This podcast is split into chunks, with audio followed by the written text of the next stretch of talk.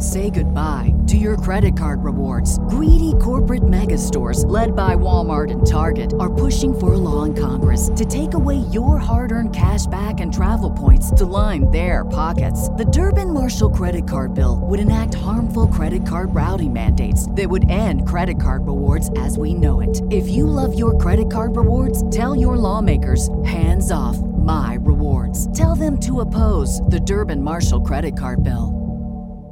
At Parker, our purpose is simple. We want to make the world a better place by working more efficiently, by using more sustainable practices, by developing better technologies. We keep moving forward. With each new idea, innovation, and partnership, we're one step closer to fulfilling our purpose every single day. To find out more, visit parker.com/purpose. Parker, engineering your success.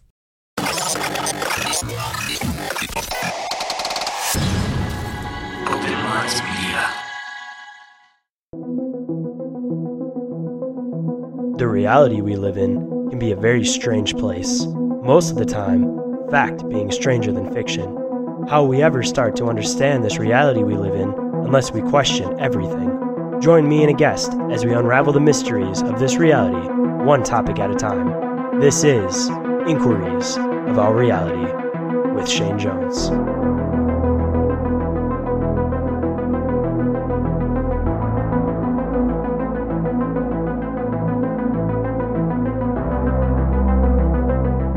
Hey guys, and welcome back to another installment in the inquisitive saga that is Inquiries of Our Reality. With the one year anniversary of the show quickly approaching, I got some uh, new updates that I would like to do going forward with the show. So there will be an updated theme song that'll be coming out pretty soon, coming out in March. And I'm hopefully going to be updating the logo, and hopefully that will also be done by Joe from Cryptoteeology. As far as the show itself goes, I would like to get some more of you guys in here that uh, have had some strange phenomenon that's happened to you, be it alien related, uh, time slips, uh, anything in general. Um, I definitely want to get some more researchers on here that talk about all of those types of topics um, and just try to bring you guys um, a little bit more with the show, I guess, because. I want to I want to expand it. I want to try to grow the show as I, as much as I possibly can this year. So that also being said, uh, I want to give you guys exactly what you guys want to hear. So if you guys don't mind, do me a huge favor. I know, uh, you know, it may be a little bit annoying for some of you guys, but even if I just get a handful of you guys to do it, I definitely appreciate it. Uh, if you guys don't mind shooting me a message on social media and letting me know exactly what you guys enjoy the most about the show, because I want to try to incorporate what you guys enjoy the most and less of the stuff that you guys don't enjoy. And just like I said, just kind of tighten the ship up on the show, make it a little bit better, um, help it progress, and help it become even better by this same time in 2024. But I'm going to try to run through the front of house stuff as fast as I possibly can for you guys because I'm sure at this point that you're probably guys are probably getting tired of hearing all of it, and uh, it's all becoming semi regular to the point where yeah, I feel like I can try to run through it as fast as possible. If you guys don't mind leaving a review for the show or sharing the show, um, I definitely appreciate it. You can drop a review on Spotify, or if you want to type out an awesome review, uh, when I get enough banked up here, I'm going to definitely read them on the show. So I definitely appreciate that. Uh, you can also share the show with a friend, which is always appreciated. If anybody's into any of these types of topics, uh, just drop the name of the show, uh, send them a link, whatever. Each way, always appreciated. Um, if you guys want to pop in and have some conversations, get some updates on the show, uh, the best way to do that is through social media. Uh, the one that I am the most active on is Instagram, so that's definitely the top one to shoot me a message. Uh, you can also pop into the Discord or on the onto the Telegram. If you haven't already checked it out, uh, I definitely would appreciate it if you guys checked out Bizarre Encounters. Uh, that's my other main show that I do. Um, there's been some recent changes to that show, being that I have two new co-hosts on it, so it has a totally different feel from what it used to have. So uh, if you guys checked it out in the beginning and weren't a big fan, definitely go and check it out now. I definitely think that you guys are going to definitely way more enjoy uh, the energy and vibe of that show now. Um, if you want to support the show, you can do that through Patreon. With that, uh, there's a lot of little extra perks such as uh, live access to shows, uh, early access to shows, um, and I'm still trying to kind of word and figure out all that kind of stuff. So yeah, definitely go check out the Patreon, see what other uh, perks and different things that I will be adding or doing with that. Uh, you can also donate to the show through uh, Red Circle, which is the new RSS host. Um, you can also donate through uh, Venmo, Cash App, PayPal. Um, all of that is used to upgrade equipment, uh, to make it so that I can vend at events, uh, get the word out for the show. Um, at this point, it's all going towards just uh, trying to help the show out. So anything that you guys don't mind throwing at me, uh, I definitely appreciate, and it's all getting used for the show. So it is for the right reasons. Um, you can also go and get yourself some awesome merchandise. Uh, I have a couple different designs for this show. Uh, there's the Open Minds Media logo design, and there's the Bizarre Encounters and Bite Size Bizarrities logos. Um, added all that onto the Open Minds Media store, so it's all in one place. Make it kind of easy, just like the Patreon. With the Patreon, you get uh, a combination of all the different shows that I do. Um, if you haven't already checked out Cryptoteeology, Joe's the best. He's always uh, creating new designs. Uh, he's got cryptid stuff, alien stuff, paranormal stuff, anything cool that we talk about on this show. More often than not, he's got some cool design that has to do with it. So uh, go and check out Cryptoteeology if you haven't already. And uh, with that said, too, everything that I've mentioned is all available on the link tree. Try to make it quick and easy. So uh, if you want to check out the link tree, it's L A N K T R period E E slash Inquiries of Our Reality podcast. And with that, trying to make uh, all that as fast as possible for you guys. Welcome to the show, Tommy Cullum from Let's Get Freaky podcast. How's it going today, man? Hey, thank you very much for having me, man. Very excited to be here. Thanks for uh, coming back this way because we had fun on your show. Uh, that was a while back ago, and actually, I had a little bit of a mix up and thought we are going on your show again. So it's a nice flip flop to have you on my show this time because I think last time we tried to have you on my show, we ended up doing uh, Big Dumb Inquiries instead. So it's a long time Yeah. coming. That's that's Yeah, what I'm getting at that here. was fun. yeah, no, that was fun, man. Big Dumb Inquiries was fun. Loved that show. But uh, for anybody that doesn't know you, uh, why don't you give them a little bit of an idea about, uh, I guess, your podcast and what you do exactly? Yeah, so we've got uh, a podcast called Let's Get Freaky Podcast. Um, basically, we talk all things paranormal, ghosts, cryptids, UFOs, um, conspiracies. We get into the conspiracies because I think sometimes they're linked. You can link that. Um, so yeah, we, we talk all things Dogman, uh, Sasquatch, ghosts, uh, everything, man. If it's paranormal, we talk about it. Every week we have a new guest on, um, whether they work in the paranormal or have had paranormal experiences. And uh, yeah, I'm loving I'm loving doing it at the moment. Been doing it for about six months now, and really enjoying it. What uh, what inspired you to uh, start podcasting finally? Um, well, I've always loved listening to to podcasts, and it was a part of my weekly routine. I listen to the same shows every week, and I just got a good feeling. I don't know if this makes sense, but I got a good feeling from them, and I just I used to enjoy, get excited for my shows that I was going to listen to, and and I thought, you know what, I want to I want to do this. I want to be that for someone else as well, where they can look forward to um, a show every week, and that's that's why that's that's what got me into it, and yeah, that's that's what I wanted. I mean, It hon- gives me a bit of excitement. Honestly, pretty Sure. same with me too. It was one of those things where uh, I don't know. I became a pretty avid listener, and I listened to a lot of stuff, and I felt that uh, I don't know what what I would have asked was a little bit different than a lot of people. So, you know, I want to be able to hop in, kind of have my own opinions on things, get to talk to some interesting people, and uh, you know, kind of uh, inspire some other people to think outside of the box. Because I don't know, I was kind of one of those people that kind of suppressed how I thought for a while, not thinking that there were other people that thought the same way. So, I guess that's kind of where my show is a little bit different than you know. Of course, we cover like paranormal, different things like that, like like you do on your show, but it turned more into like an open-minded talk show, just trying to uh, let the little voices be heard, no matter what they happen to be. But I kind of feel like that's for uh, most podcasters, is it just becomes like a thing where it's podcasting becomes such a f- in tune, fine part of your life, and then you know you just want to take that next step to be able to have the conversations, and you know here we all are, and uh, we're all intermixing, and it's been great, and we've all I feel formed a great community through it, man.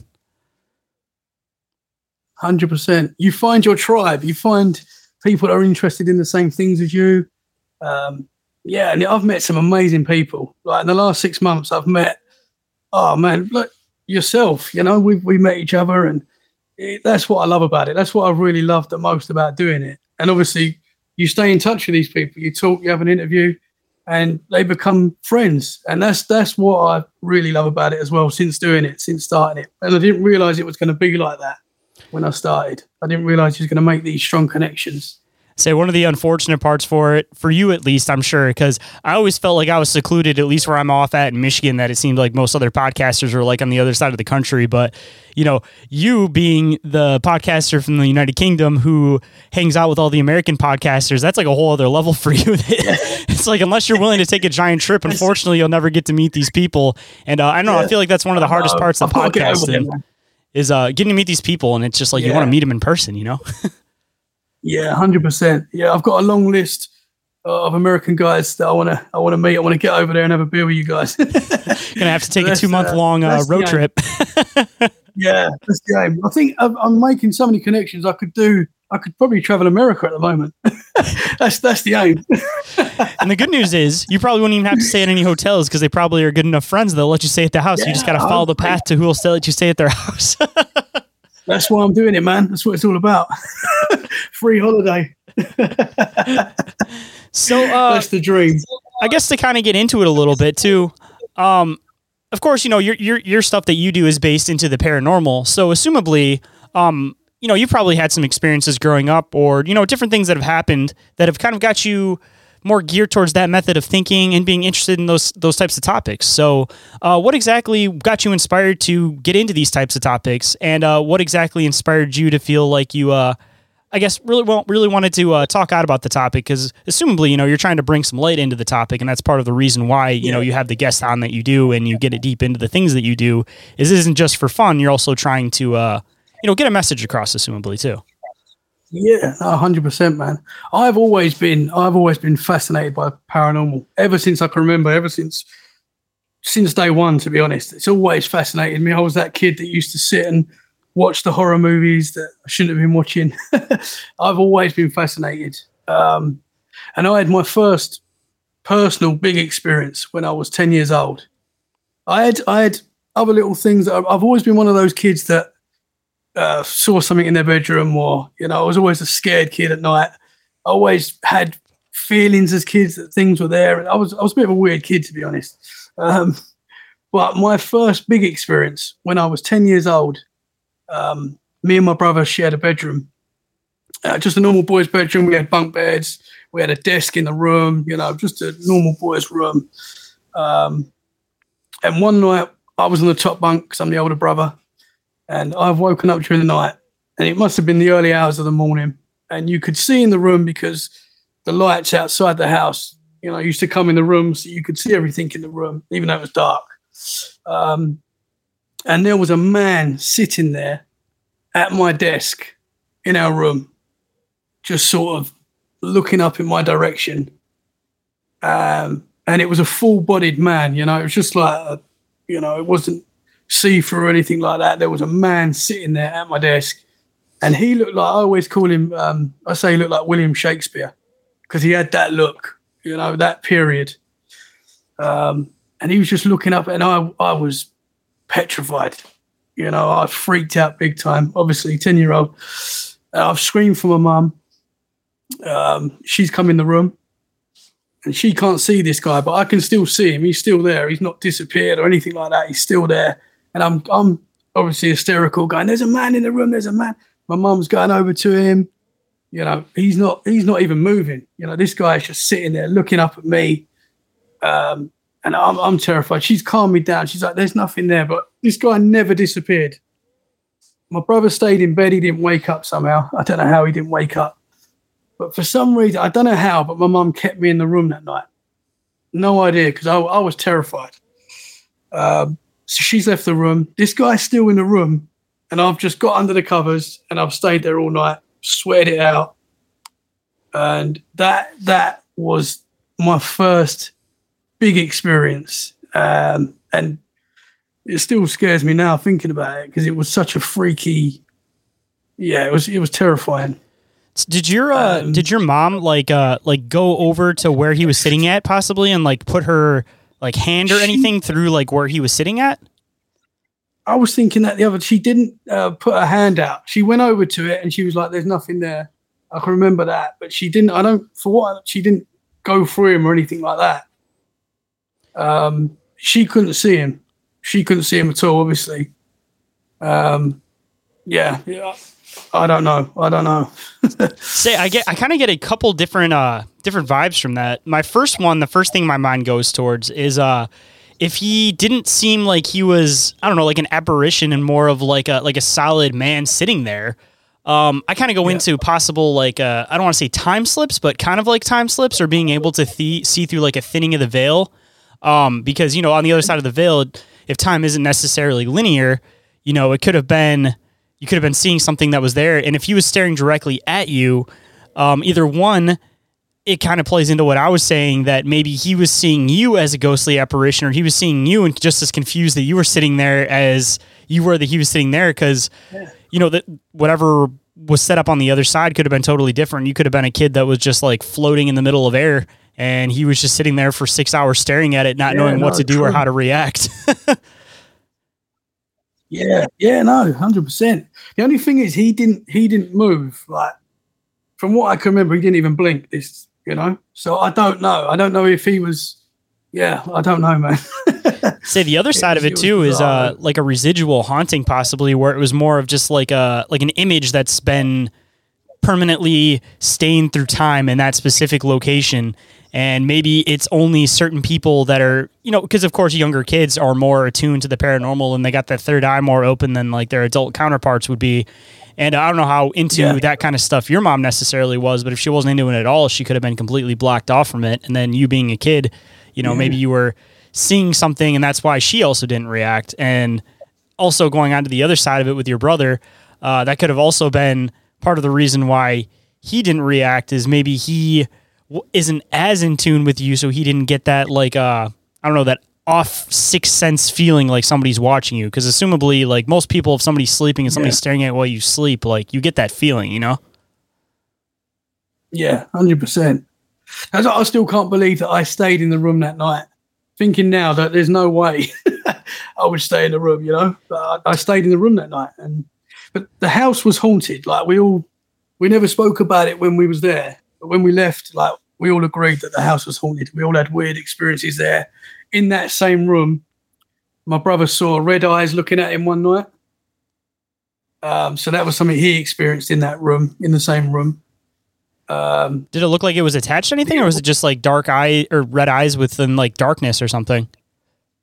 he just explains it. He just says he just saw like he woke up during the night and saw two red eyes just sort of lit up in the room looking at him. And my brother's not like me. He's not as open about this sort of thing as I am. And he he he, he says like no idea. Uh, Sonic and bouncing back. Just one last question pertaining to that story too. With uh, with you, um, Yep. when, when did you end up falling asleep, or did you see this thing like like disappear at some point?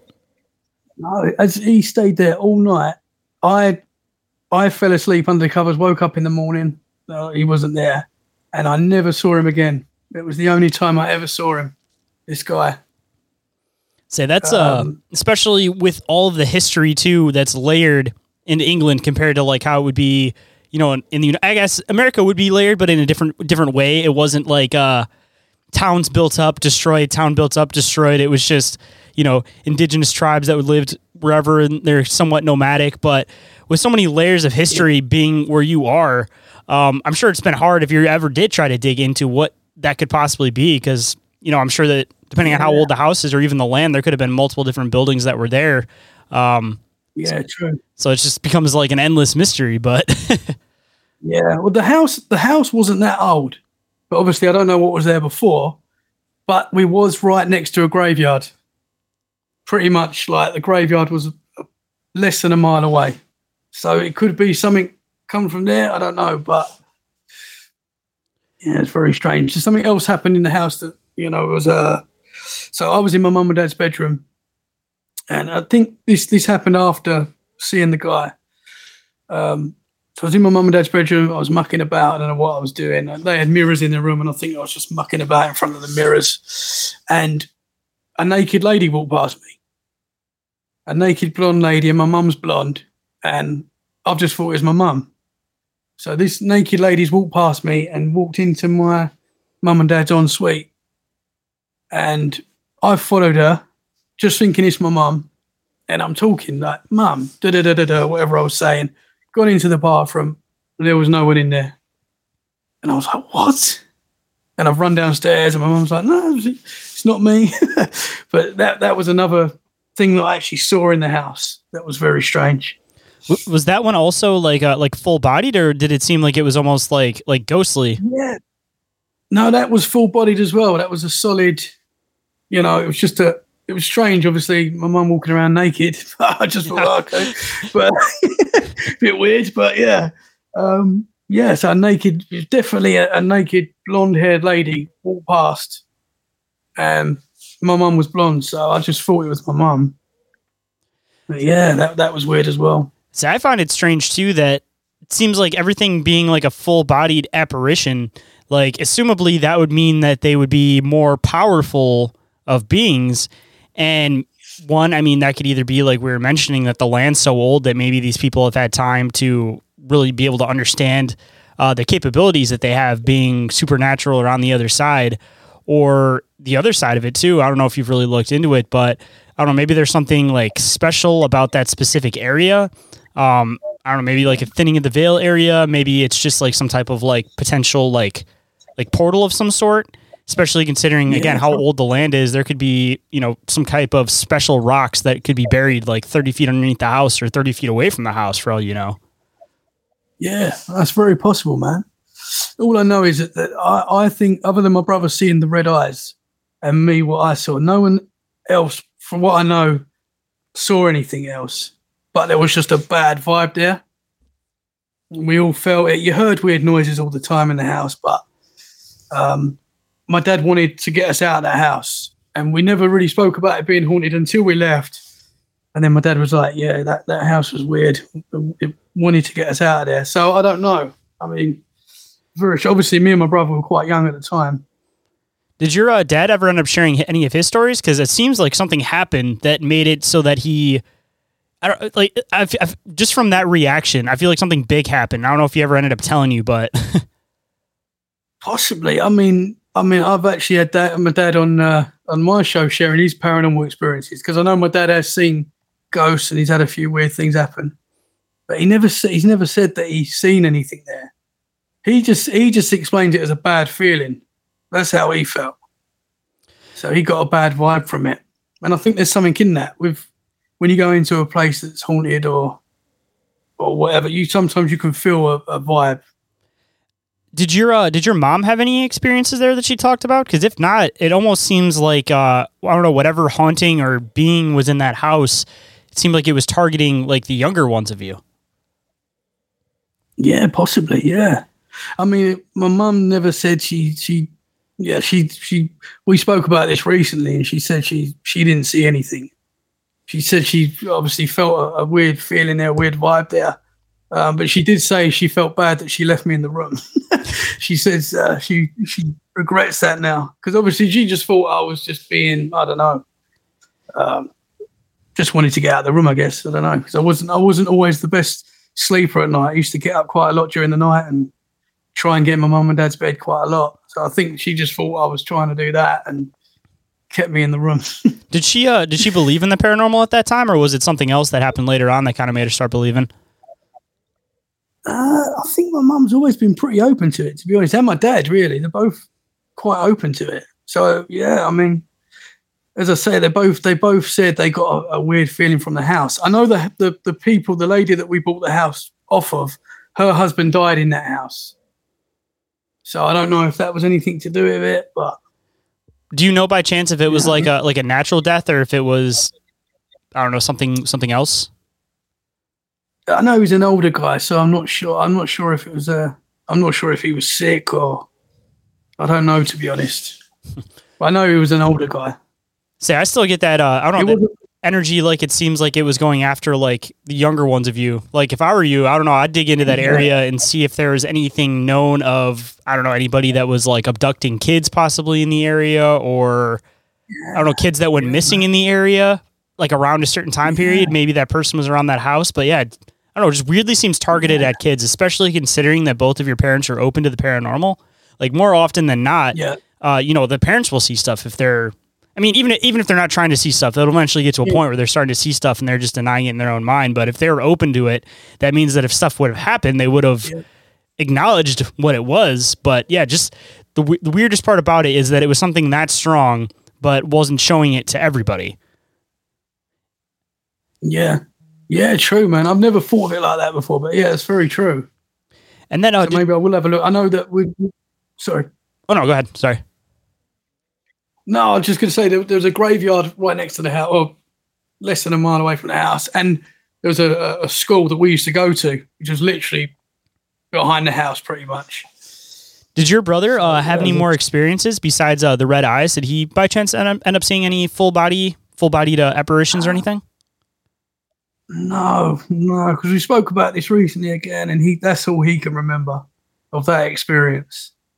And my brother's not; he's he's he, he's not as open to the paranormal as I am, and even he says like, no idea what that was, and it, it you know, it was a it was a scary thing for him as well. See, I, I'm always uh, one of those people that kind of believes that everything happens for a reason too. So I don't know, just just dating back to that, uh, maybe those things did happen for a reason because maybe it was something that kind of steered you towards your path that you're currently on. So, you know, maybe it's something that was yeah. beyond just like a standard haunting, just something that was intentionally supposed to happen for the push of something bigger farther on in the future. Hundred percent. Well, I, I always say that after that experience, I know that there's there's something more. You know, that's that. There was no doubt in my mind. I wasn't dreaming. I wasn't seeing things. I know. I know now that there's something more. Um, whatever that is, I don't know, but I know that there's something more. Hey man, all we can do is theorize, but that's part of the fun though. Because if we knew for sure, um, I don't know. I feel like like it would be cool to know for sure, but at the same time though, it kind of takes the mystery out of it. So then it's like I don't know. I feel like it would just change the way people live their life if they knew exactly what was going to happen. Be it that you know if you're good, you get this. If you're bad, you get this. If there's nothing that happens, um, you know, like as far as like you go to the same afterlife, you know, it doesn't matter if you're good or necessarily bad. I don't know. I feel like as a whole for society, um, like it would be good to know, but at the same time, though, I feel like it would have a lot of negative effects to ever actually know the answer to that question. And honestly, dude, if anybody even had the answer to that question, they put it right in front of your face. I don't think anybody would believe it. no, that's the thing. That's the thing. kind of uh, goes into like UFOs and all that kind of shit too. That uh, you got the government now that's fully openly talking about there being UFOs. Of course, changing the name uh, because they got to put their little slight, slight tweak on it. Yeah.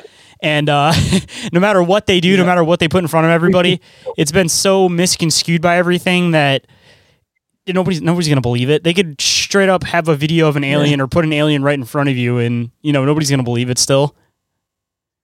Yeah, so true, man. Yeah. Especially with the technology The- the- nowadays, man. That's when Mhm. everything's starting to get really mis- misconstrued. Yeah, hundred percent, hundred percent. It's like w- w- the the the government have put out official videos of what we know as UFOs, and you still get people saying, "Nah, I don't believe it." You know, uh, Saying you still got the other mix too on like uh, AI art generators. Um, actually, this is a perfect opportunity. I've been looking for an opportunity to mention this on the show because it's something that's been driving me absolutely insane. Um, do you do you follow cryptid book or cryptid pages like on Facebook, anything like that? yeah, yeah, So you know the whole thing on there with uh people saying like I don't know, they, they get very back and forth. The people getting really mad about photos, uh, people saying that they're fake, people saying that they're real, and then you have the people in the groups that are like, if you're going to say everything's fake, don't be part of the group, and it just becomes this whole argument. yeah, So it's hard to have an opinion coming into these groups, but I don't know if you've seen it, but AI art, man, like it has a specific look to it. Like the faces look weird, like the hands look weird, and if you really like look at it, you can tell AI art. And I've I don't know about you, but I've noticed a huge flooding of people posting AI art of Bigfoot and then saying that it's real photos, and everybody else is on the page saying like, "Oh yeah, this, that, that," and it's like you don't want to come in there and be like, "Oh, it's very much so AI art," but it's it's a problem that's driving me absolutely insane, man, because they're they're flooding the information, they're fucking up the market, and the more we get into this and people doing that, the harder it's going to be to actually find any type of basis of truth in anything, be it UFOs, uh, Sasquatch, even fucking movies existing. Like AI art, I feel like it's it, it has a worse intent than what people think it is, and they're going to start using it to change history essentially because you can yeah. create something like a full movie image. I've seen I've I actually got caught a few times with that stuff. That there were like movies that they said never got released, and I really like d- dug into them and realized that it was something that never even existed. But there are like things that are intentionally supposed to look weird, where that's where they kind of like make the AI art work for them. But yeah, dude, it's it's getting too far with it, man. Yeah. Like they're starting to starting to mess up this community because people are throwing AI art in, trying to be trolls or whatever. But Yeah, no, it's true, man. That's the problem when you when you put this, too much of that out. People are never. look, If someone does capture something that is hundred percent real, you're still going to get people saying that that is it's fake and stuff. You know, so it doesn't help the cause at all. say uh, even like the the floating cities and everything too it's like it's a fascinating concept i've definitely been interested in it but in the back of my mind when it comes to any whimsical fascinating photo of literally any phenomenon whatsoever you know like 30 40 years ago you could take it for what it was because there's just only so much you could do with video editing but now it's Yeah. gotten to a point where it's like it's full it's full belief you know? Like the only person that knows if the photo is fake or not is the person that posted it realistically unless it has some really bad edges to it that somebody can can point out. But it's getting to the point where it's like you know there's so much stuff that you can find information on both sides on why it's real and why it's fake. So there's no way you'll ever know for sure unfortunately. Yeah, that's the, and maybe that's on purpose. Maybe that's that's put there so it, it does stop us from knowing and questioning and doubting. I think that's a big part of it as well. dilutes the information, man. And you want to kind of dig into conspiracies, bro. Uh, so obviously, with like COVID and everything like that, um, it kind of pushed more people towards like researching into things because they're spending more time at home, um, really starting to like get to know stuff. But when that started happening, then you started having an influx of everybody starting like conspiracy podcasts, like reposting things that were the truth, like all of this kind of stuff. Um, but now it's like everybody's so far into it that I don't know. I feel like it would be almost needed to be able to distract people with that. So it's like with COVID, everybody got undistracted from what they're supposed to be, but now everybody's into that. So maybe they're intentionally using a bunch of false flags within that to, you know, keep people people's people's eyes over here while there's actually like some other stuff going on you know like I don't know. Like it 100%, seems like a lot of like cryptid stuff, for example, doesn't get taken down, but a lot of the uh, like UFO stuff gets taken down. And if there's some Yeah. cryptid stuff that gets taken down, like it gets taken down like quick. So it's like I don't know. There's like a different like influx on it. It seems like it's it's controlled information past like what the community is realizing that it is, and it's not just like the Tartaria, like flat Earth, like people fighting over that now. I think that they're starting to realize that that's the big things, and people are able to like throw that off. So now they're trying to use the stuff that is like Sasquatch, for example, that more often than not, everybody that's into all of this type of stuff believes in Sasquatch. That's like the number one. So they're like, all right, let's try to dilute and fuck up this information as much as possible so that eh, the only way anybody will never know anything about it is if they physically find one in person. And even if they do do that, nobody's going to believe that they actually did it. Yeah, yeah, hundred percent, man. It definitely feels like that's being done on purpose for sure. but then on the other They- side, want- too. Whoops, sorry, go ahead. No, I was going to say they, they want people confused. I feel like they want people arguing. They want people um, questioning everything they see. That's that's so hundred percent, man. What you're saying?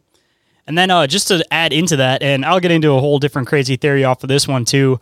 But uh, have you noticed that it seems like there's been like an upspike in dogman attacks and people who've encountered them and actually shot at them? Hundred percent, man. Yeah, yeah. I've spoken to quite a few people in the last few weeks. Interviewed people that have had dogman experiences, and that does seem like that's something that, that's growing. Did they all by chance mention like the metallic clinging, like grinding sound that they hear before these attacks happen? I've I've been hearing that. I've been hearing that. That does seem to be uh another theme that's coming. So I've been hearing that a lot. just to just to throw out a theory, because again, I've been looking for an opportunity to throw this one out, and uh, Yeah. I, I, I, this is probably the best way to describe it, and it's going to sound a little bit out there. But are you familiar with like what back rooms are? Backrooms. Mhm. I'm not too sure, man. So Sorry. the best way to describe it is that uh, it's like there, there's a lot of like false stuff to it, but again, I'm just trying to like use this as an example. But essentially, there's these rooms that people claim that they wander in, where it's almost like like a like a behind the scenes of the world, where they'll like walk into a random door and they're just like yellow hallways, and they have like different creatures or whatever, and it's just like this inner working back door to like reality, essentially. So expanding on that idea with the whole like uh, cabin in the woods type of concept where it's like they have these like back room underground like military base type things that are like a like a whole inner working that's amongst society um, my question is are these dogmen of course that there might actually be some like natural dogmen but uh, it seems like there's like an upspike again in the ones that are attacking which kind of gears me towards more military made possible dogmen so possibly the reason why people keep hearing this metallic clinking metal sound beforehand is because there's random testing spots in certain areas, uh, and assumably they let them out randomly so that they can test out what they're fully capable of. Because honestly, if you were somebody in the military and you were trying to take out a group that you knew was hiding in a certain area, uh, you release some dogmen on them then you have one, no connection to that area because it looks like some kind of vicious unknown animal attack. If anybody sees where the attack happened, nobody's going to believe it. And three, then again, you don't have to you don't have to be seen. You don't have to touch base anywhere anywhere over there. Like you can essentially just drop one of these things somewhere, let it go on a fucking rampage. If it gets shot and dies, it is what it is. Goodbye. Like I don't think that they're necessarily like turning soldiers into dogmen, but if they were able to clone sheep back in the '90s, I think that they're uh, potentially taking DNA of a human and taking DNA of a dog, wolf, whatever happened, whatever kind of canine species of their choosing, and essentially like putting them together, letting them probably form some type of synthetic womb and raising them up as these beings.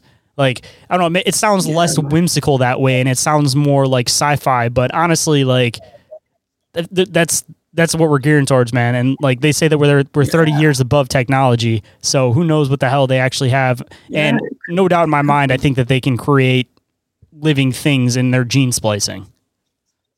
Yeah. Sorry, long tangent there, but yeah, no, hundred percent, man. It's an interesting theory as well. I mean, they uh, where was I reading the other day? They can actually clone your pets now. If you if you've got enough money to do it, you can get your pet cloned. I mean, that's that's crazy, man. If they can do stuff like that that we that we know about, yeah, what what can they do that we don't know about? You know, so especially if they're trying to use it for uh, like military type reasons, like they'll they'll go all yeah. out more for that than anything else. Because I mean, when it comes comes yeah. to the pet thing, it's one of those things that it's like as humans, there's a lot of things that we're potentially capable of doing, but it doesn't necessarily mean that it's something that we should be doing because you're not doing it for the animal. You're doing it simply for you because you're sad and you want to you want to fill that void. Yeah. But you got to keep in mind that that's not your same animal. You know, it may have been made from the same DNA, but more often than not, when people think of a clone, I think they think of it being like an exact copy of that person with the exact memories, everything, and it just pops up and it's the age that they are. But the cloning process, at least from my understanding of how it would work, isn't just like a bing, here you go, here's a clone, like, you know, multiplicity, things like that. I think it's something where they'd have to birth it up from the ground up. So realistically, the whole cloning process would be more like a like a twin than it would be like a copy of somebody because it would have a different mind, a different consciousness to it, yeah. you know? Yeah. And it's just not natural. Like I mean, I, it's not I don't know. I find it very strange. Or, I mean, honestly, dude, like maybe what we perceive as natural and what's not natural is something way beyond us because I've always questioned and yeah. wondered if the races that we look like they could be potential gods like depending on who you're asking of course you know you have like god himself um, you have like the anunnaki theory for everything. But uh, maybe the way nature's supposed to work is that the uh, the one race creates the new race and then makes themselves obsolete and then that race lives on and then they create another race of things and then that race old race becomes obsolete. Because if you're looking at it from from that strategic plan you know maybe the Anunnaki created us and then they theoretically went extinct or whatever created us and now we're ushering into this age of doing two things which I think will eventually combine of doing AI and robotics and doing clones and I you know, call it sci-fi, but I think those are eventually going to mix, and the race Yeah. that's gonna that's gonna be the next after us that's gonna take over is gonna be some form of like an organic AI cyborg. Because then at that point, it's like with the metal. I, I mean, I guess there's weaknesses to being organic matter, or there's you know being like something robotic. But assumably, if you're a form of like a like a cyborg where you can take organic matter and you can take interchangeable parts like how like an art like an AI or like a robot would, you know, you could look like an actual human, blow your arm off, and then just be able to replace it with another organic arm, and nobody'd even be able to tell that you weren't human in the first place. Yeah, yeah, man. Did you see that video the other day? Or it's- it's come out the other day of all the, the robot dogs that are doing the same movements? Ooh, that sounds like pretty that? damn Black Mirror to me. That would freak me the hell out, man. Man, it's freaky and it's it's real. Like, and it's uh, that's scary. It's terrifying. There's there's like hundreds of these robots. They look like little little dogs, and they're all doing the same movement. And apparently, these are going to be on the street or whatever. And I think people forget, man, is that all it takes is one Freaky. hacker. yeah, that's it. That's it. I mean, it's not. Uh, yeah, man. I dread to think what could happen. You could have the best intentions in mind, think that all of your stuff is perfect, perfectly well preserved, but again, there's always somebody that's going to hack it out there, and that's just part of the game. And that's why technology gets better, is because there is somebody that's always going to hack it. So it's going to be hacked at some point, and you better hope that their intentions are to troll rather than to murder people. Because that again, going into some Black Mirror shit, you have some stuff like the one where they were trying to save the world by making the robotic bees. But all it took was somebody hacking in, and then now you have an infinite weapon that can fly through anybody's head and take anybody out at any given time. Yeah, man, it's not good. it's terrifying. Dude, I, I watch Black Mirror and it ends up just turning into all right. I think that they're already have this. So when you watch Black Mirror, it's just a matter of assessing uh, more so when it's going to happen rather than being like, oh, that'd be crazy if that happened. Yeah, they're letting us know, man. They let us know all the time. See That's how that? it seems anyway.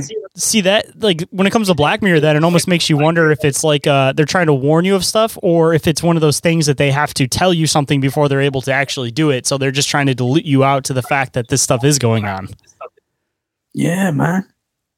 Yeah, it's terrifying stuff. That freaks me out, that sort of thing. so uh, while we're on the spirit of talking about all of that type of stuff and awesome government technology uh, i heard that you have some ufo stories and i would definitely love to hear some of those Yeah. Yeah, man. I've seen a few UFOs because I'm I'm fascinated all, all aspects of paranormal. So that that's uh, something else that's fascinating me. So I'm always looking up, trying to see something. But my first um, big UFO experience. So I was about 14, 15. And uh, back in the day, we always all used to play football in the street. All, all the boys would go in the street and play play a big football match in the street, and that's what we was doing. Um, and I think this day there was only about five of us playing, just having a kick about. And uh, we all looked up in the sky. And this is before none of us had camera phones or anything like that, so we couldn't get a picture of it, unfortunately. But we all saw, and the only way I can describe it is a building that you would see in Dubai in the sky. And it was like an orangey silver color. It was just like a weird shaped building in the sky and it was just sort of in the distance a little bit, but we could all see it. We're all watching it like, what is that? was it vertical or horizontal It was it was vertical. so it was like standing tall like a skyscraper then because i almost imagine it Yeah. said like a flying craft like sideways but it was like standing vertical Yeah, no, it wasn't like that. It was yeah, it was vertical, and it it comes to sort of like a point. It was like a big, weird shaped building that you'd see in like um like the future or whatever. I mean, or in Dubai, or it was just a weird, weird shape, but it was vertical, and it had like orange bits on it. That's what I can remember, and silvery bits. And but it was quite, it was quite in the distance, um, and was all looking at it. It was all watching it, like, what is that? And I remember at the time, I wasn't too amazed by it, to be honest. I mean, I wasn't massively as into the UFO stuff as I am now. But I was like, wow, what is that? And anyway, we carried on playing football. But I recently spoke to my brother the other day about it because we never spoke about it since that day. And I, I, I, was on a Cat Ward show, Paranormal Heart podcast, And that memory sort of came back to me as, as we was talking, and my brother listened to it, and he said, "You know what? I remember seeing that. What was that?" and we was both like, we had a conversation the other day about it. Like, what, what was it? We don't know. But that was my first UFO experience, and it was quite a quite a cool one. Did it uh almost have like the cigar craft type feel to it? Um, no. I mean, I'll have to draw it and send you a picture because it was such a weird shape. It was, as I said, it was vertical. It wasn't. It wasn't a cigar shape. It was literally like. Have you seen the Shard in London? The building, the Shard. I don't believe so. I'm not familiar with that building. So it's not a big sort of triangle, but it's long, and it's like a triangle sort of shape. It was sort of like that, but not exactly like that. But that was. It was just like a mad futuristic building. Is the best way for me to describe it. But I remember it being like orangey color. See, when it comes to like the the UFOs and things like that, I have like a kind of a different theory on it. But obviously, a, it could be a mix of multiple things. You know, that's why some so many people describe so many different types of crafts. Crafts being that uh, you know human made mimics of things, completely unknown flying crafts, uh, other governments flying crafts, interdimensional beings flying crafts, interplanetary different beings flying crafts. Um, but the other theory that I like to throw at, just because it's honestly the most logical theory to me, is that Yeah. you know you go to a car dealership and there's 30 different styles of cars 30 different variations of cars even you know you go to a military base they have 100 different variations of different types of planes different types of ships um, so i believe that the reason why so many different people see so many different types of crafts that seem to be relatively similar but have different little components to them is because maybe we should look at it more of like how we look at like our vehicles that there's the basic shape and design, but then there's all the different side variations depending on who's driving it or if it's for some type of military reason, like the, the use of it, you know, the practical use of it. Um, because you know, so many different people describe so many different, even just lights and different colors off of them. Um, you know, maybe those different lights, different colors could mean different things. They could be different, like signals, for example. Um, and the reason, again, I was asking if it was cigar shaped is because expanding on kind of that theory that I was saying, um, I was almost curious if it was like a like an upgraded model or like a different variation of you know one of the cigar type flying flying uh, objects. Because I don't want to say necessarily a flying ship because the cigar ones are kind of like weird. Some of them, you know, you have that one that kind of like looped and flew past the sun that everybody was talking about for a while. That seemed like it was more like rocky, you know, and then you have the ones that seem like they're more like metallic. And again, going on that theory, could be older variations versus newer variations, and maybe just like people, they just keep using them until they can't be flown anymore. Yeah, no, true, man. And when we saw this as well, it was a beautiful summer's day. There wasn't a cloud in the sky, and you could just see this perfectly. But I really wish it was like now. You get a perfect picture of it now. But obviously, this was when I was 14. So this is going back a little while. and then you said that just didn't have building that looks somewhat similar to it. That wasn't anywhere near it, right? It wasn't some type of like, uh, you know, people. Everybody likes to say when they see the, like the weird things that look like Yeah. buildings in the sky that it's some type of like reflection Oh, or yeah, anything. this- but this building, the, the shard's not even built when this was when I saw this. So oh, perfect. I just want to be able to throw that out the window for the uh, the listeners that were questioning that after Oh yeah, part. So. near. Yeah, it wasn't even like the. sh- It was sort of. I would say like the shard sort of size maybe. It wasn't the perfect shape of the shard, but it was similar, if that makes sense. but it's it, yeah, it was very strange. Did you uh did you end up watching it like like go away or anything or like disappear or like float off or No, again, we just literally we was watching it for a while and trying to work out what it was, and then eventually we just went back to playing football. so I didn't we didn't see this thing fly off or disappear or anything. So now I would I'd be sitting there for hours and just working it out, but pull pull up Back then, it the the like- folding chair in a, six pack, yeah, I'd be there all night. Yeah, hundred percent. set up your little camera. I'm in here for the long haul. Film me, I'll be drawing it. Yeah, I'll set up camp. But yeah, at the time we just it was it was amazing like to see something like that. But um, yeah, I wish I wish I wish we'd obviously watched it till the end. But I don't know. I don't know if it disappeared, flew off, or we don't know. So we just carried on playing football. Did you uh, ever end up looking into like the area to see if anybody else had by chance like described anything similar at the time? No, I haven't. No, no.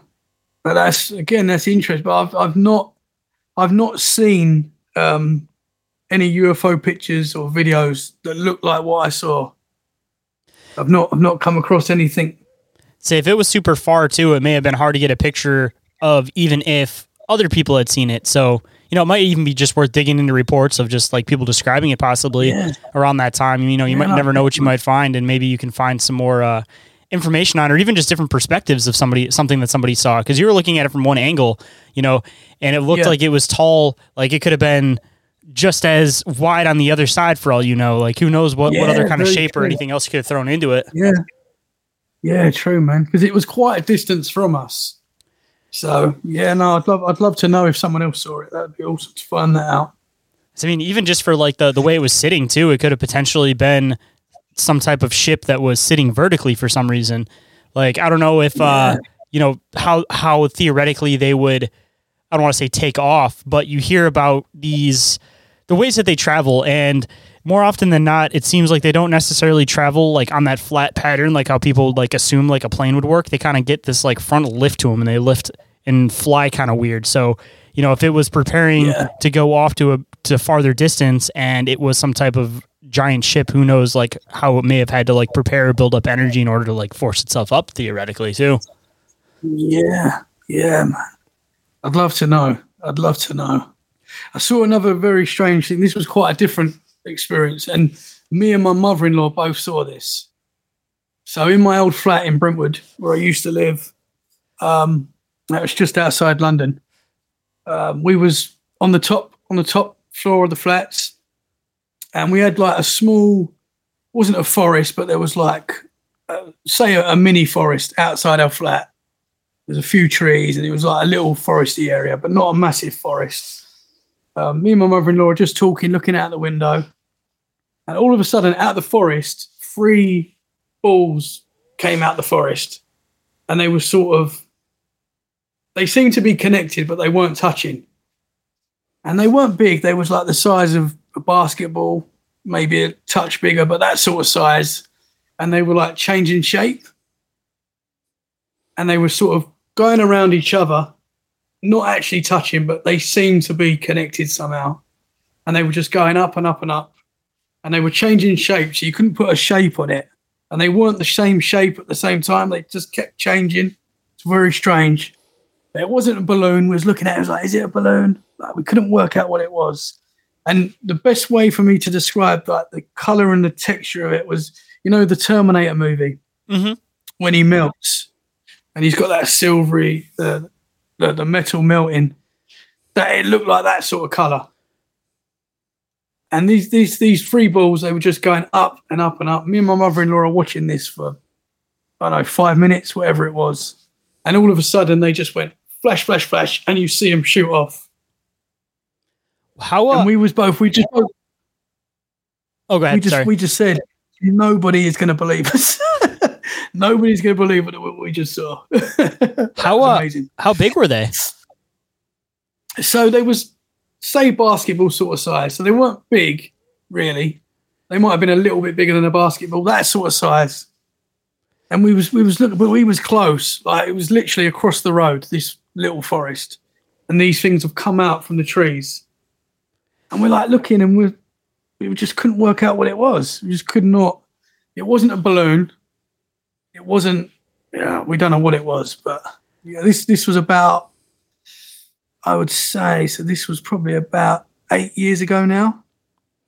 So I almost get kind of like a almost like a the Fae kind of feeling out of it, like it, especially considering that it came out of like some trees and with you know like the the background and like the lore of like England with like fairies and everything like that, and them not being very big to begin with. I almost get like a like a, like a fairy vibe or like a Fae vibe from it. Yeah, possibly, man.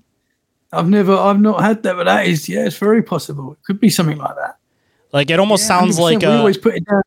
like was that was that woods patch like relatively new? Did they like cut anything down recently, like or had it been there a long time or?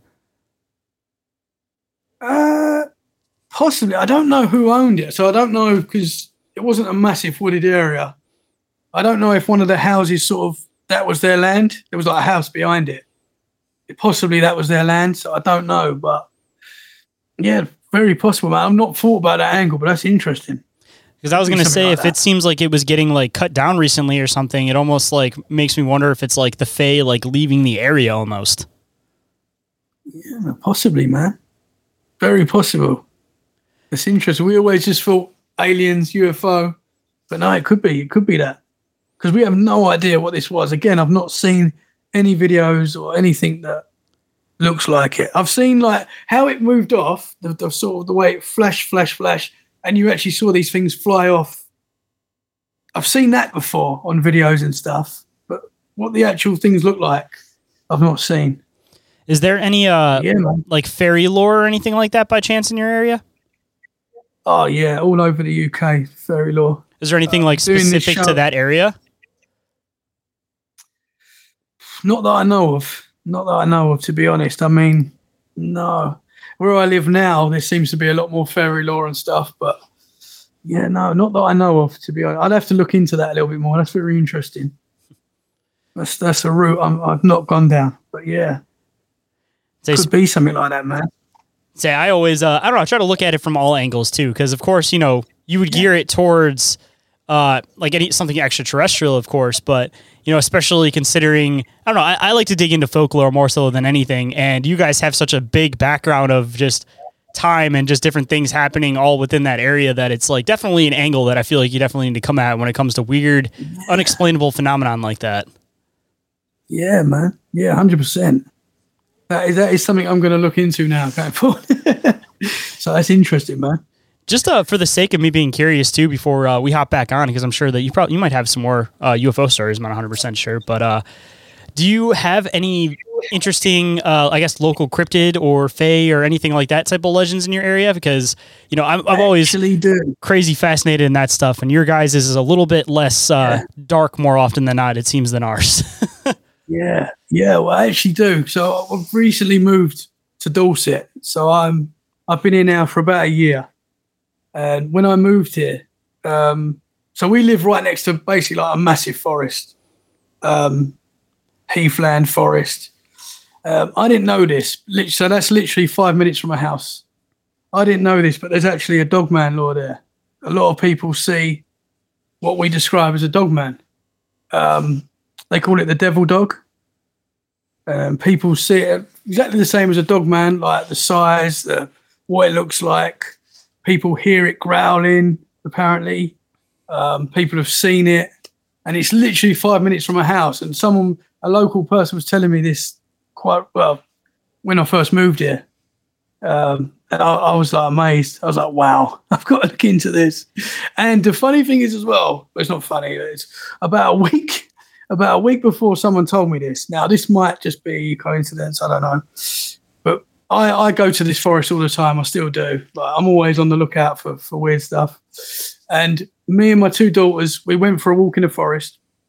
And it was sort of, it was getting dark, but it wasn't fully dark. And my little girl suddenly freaked out. My eldest daughter, who, who was 10 at the time, she suddenly freaked out. And I was like, what's the matter? What's the matter? She went, I've just saw, and she said a Bigfoot at the time. Because because obviously I'm always watching Bigfoot stuff and I'm always talking about it. She said, I've just saw a Bigfoot. And uh, she said she she described seeing glowing eyes. And I was like, no, Amy, you're, you've not seen Bigfoot. I, I'm not believed her at all, to be honest. I'm not. you saw a dog do, man. Really, knowing what I do. I know, I know. I should. And uh, I was like, "No, you didn't see a Bigfoot. You, it's just where she's been hearing me talk about it, and you know, I, I try not to let them see too much stuff like that. But obviously, they see things every now and again, and so I just put it down to that. I put it down to she's seen me watching something or that she shouldn't have seen, and you know, she's just got scared. Anyway, a week later, someone told me that there's this there's this legend in the forest that we was in, and yeah, so she could have possibly seen it. But I found that very interesting.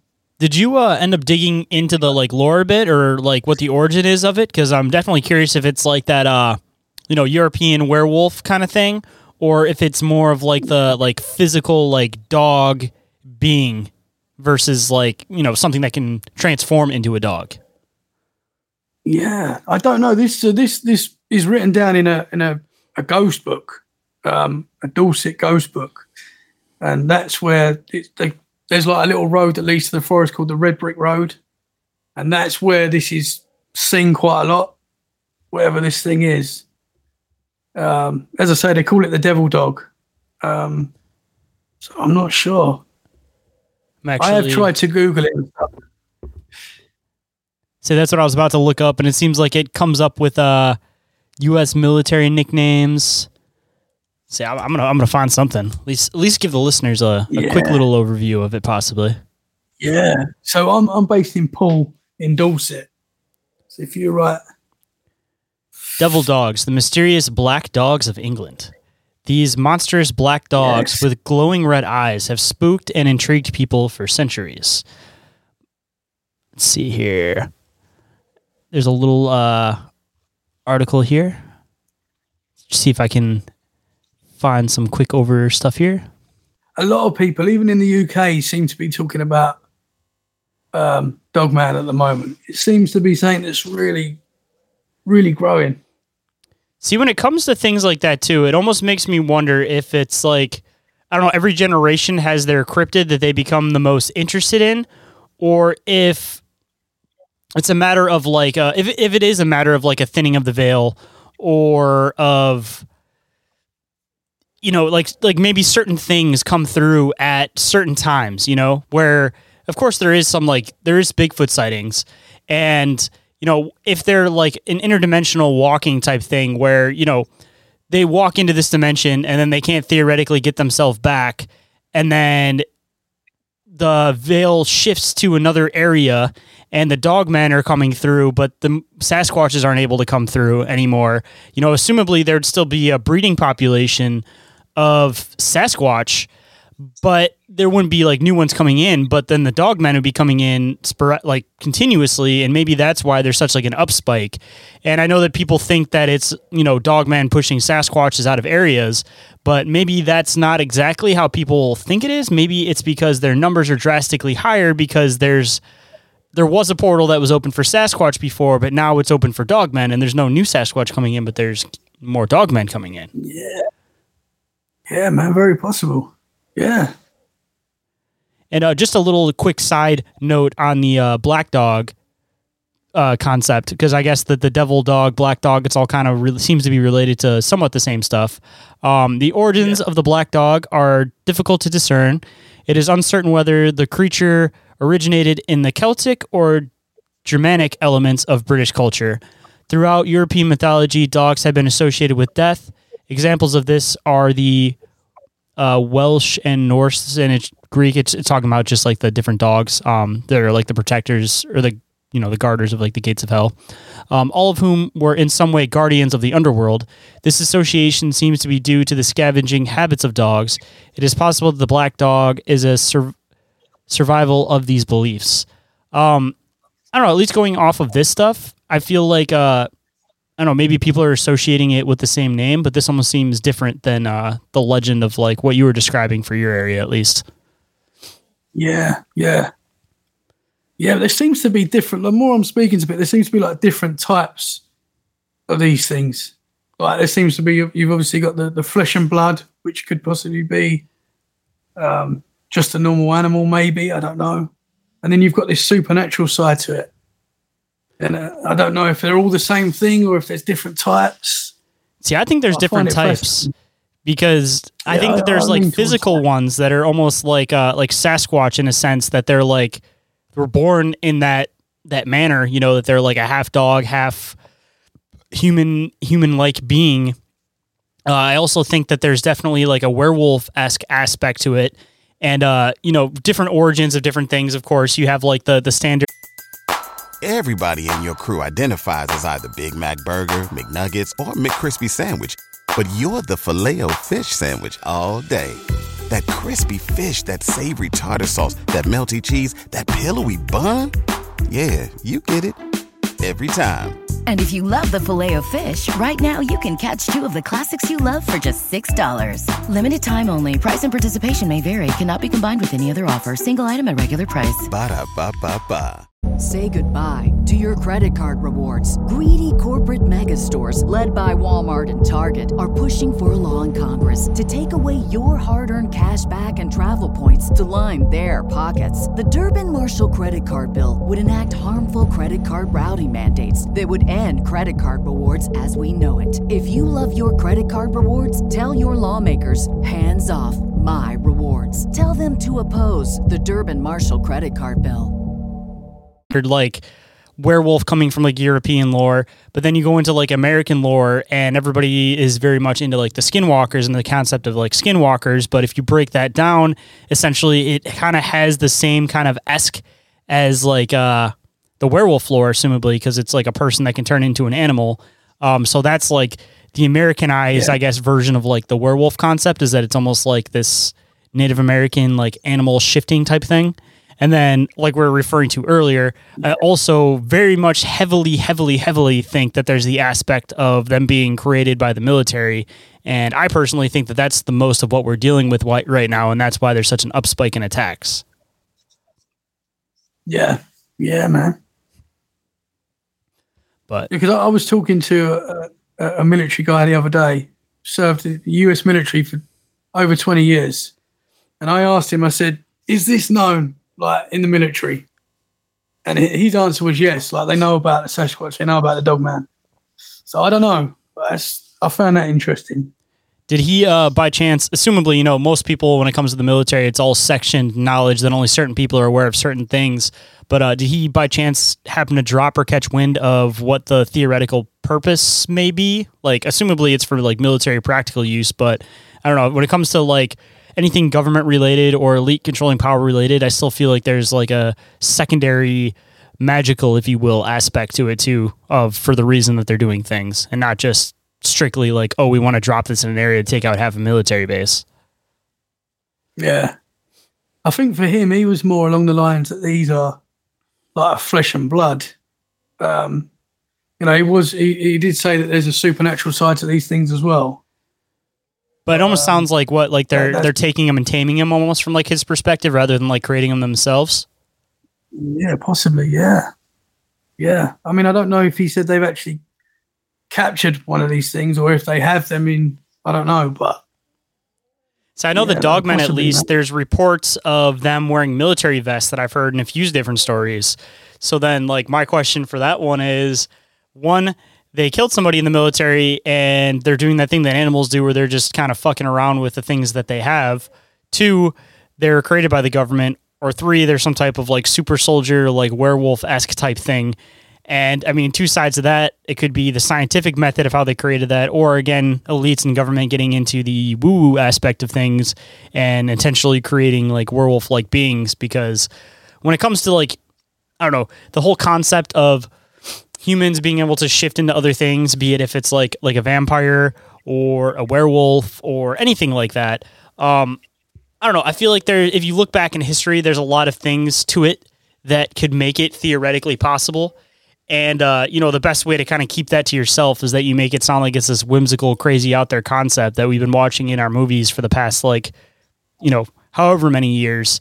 And that's the best way to hide the fact that it is a possible thing is to make it look like it's just a very movie esque thing. Because when people hear werewolf, I hear a lot of cryptid researchers that have mentioned it. They're like they're wor- they're thrown off by the dogman. They don't want to look into it because it just sounds like a Hollywood movie like werewolf esque thing. But again, that could be an intentional like don't look over here, look over here kind of shit because they're just trying to make it sound like it's something whimsical so people don't look into how to theoretically do these spells or whatever themselves.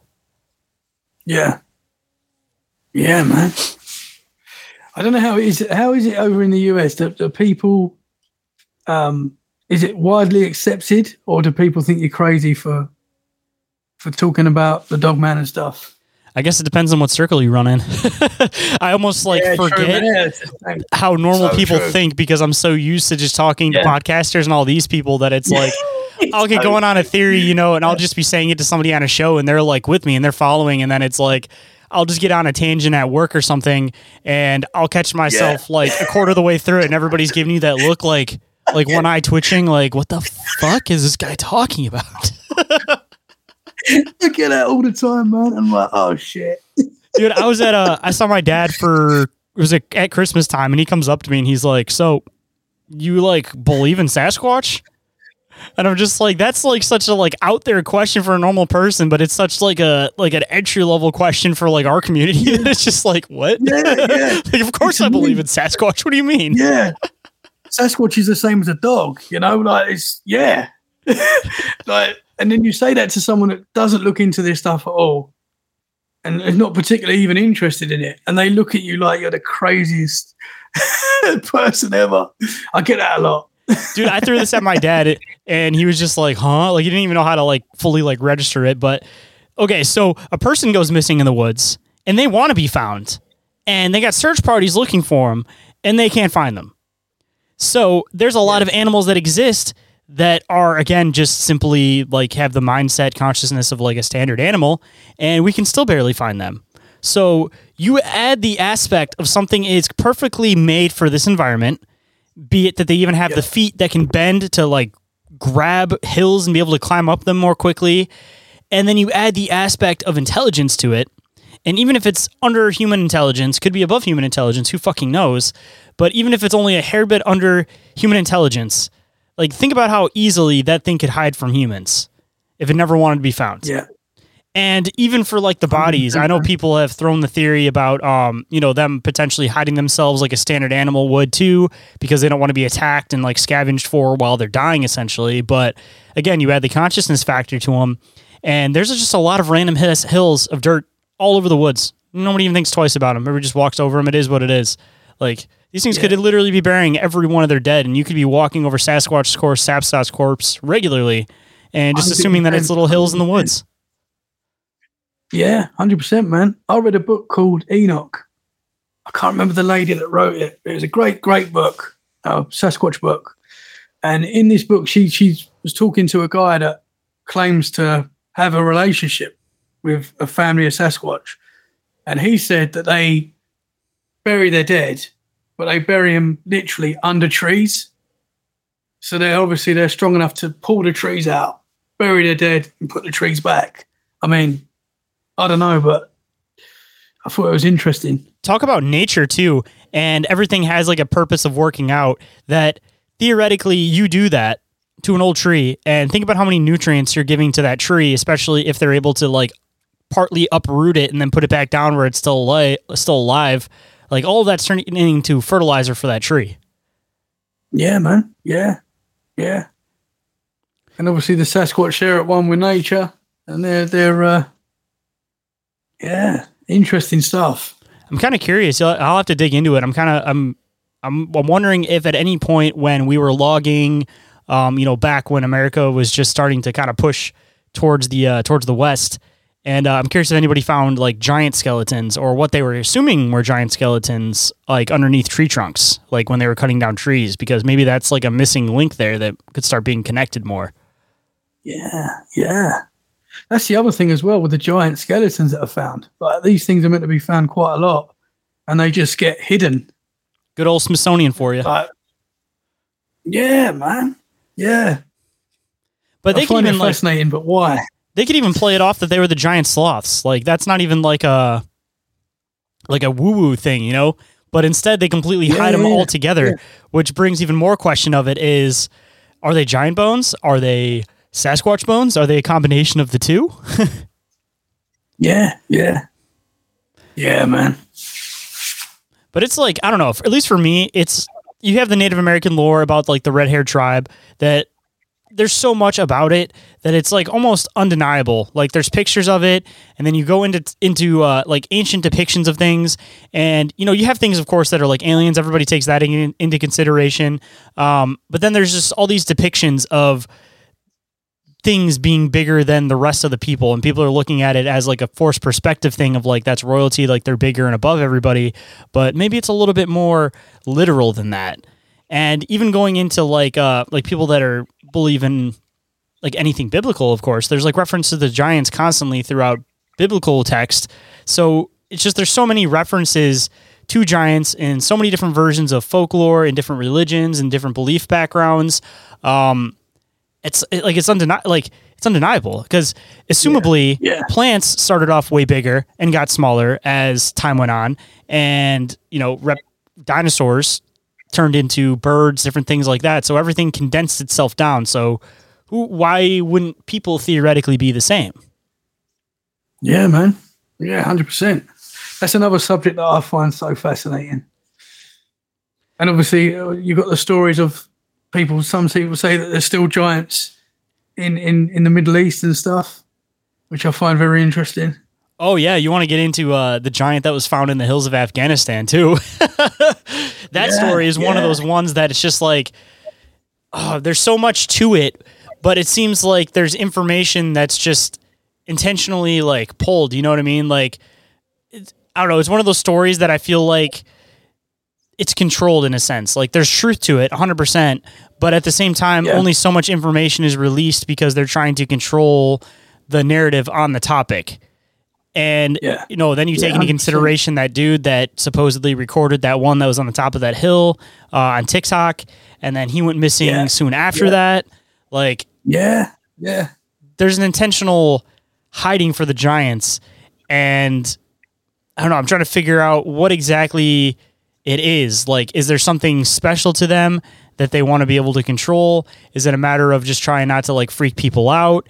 Um, is it essentially that if a lot of people believe that a lot of these things could be ties to like elite bloodlines, are these like rogue members of elite bloodlines that have information that they don't want to get out, possibly? yeah, man. And once in a while I mean, they get seen. yeah, yeah, yeah. I'm, I'm, I'm on the on the side that all of our history that we're taught is is is I'm not going to say wrong, but it's not. Can I explain it? I, I believe that the history that we know is not is not what it was. I believe we've we've you know there could possibly been giants and yeah See, and the problem with technology now too is that it's like it's always been a hard thing to be able to record history because in the past you had where it was word of mouth for so long because the average person couldn't write. So then you jumped into now people can write, and then you have the aspect that anybody could write. So then you don't know what information is 100% true, which information is false, what stuff's being silenced, what stuff's being boosted up. And then you get into modern day where everybody can read and write, but then you bring technology into it and people forget things so fast and people's attention spans have shortened as time's continuously moved on. So an event can happen, a major event, everybody's fully aware of it.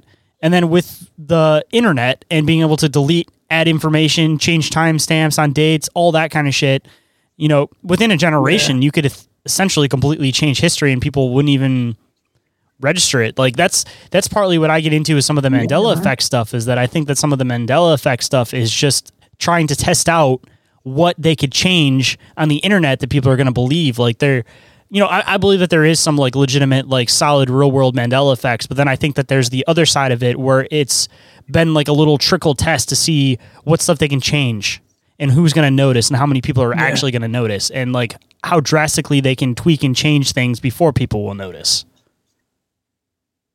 Yeah, man. Yeah, and I think it's just it just all adds to the the confusion that they try and create, so that you question everything.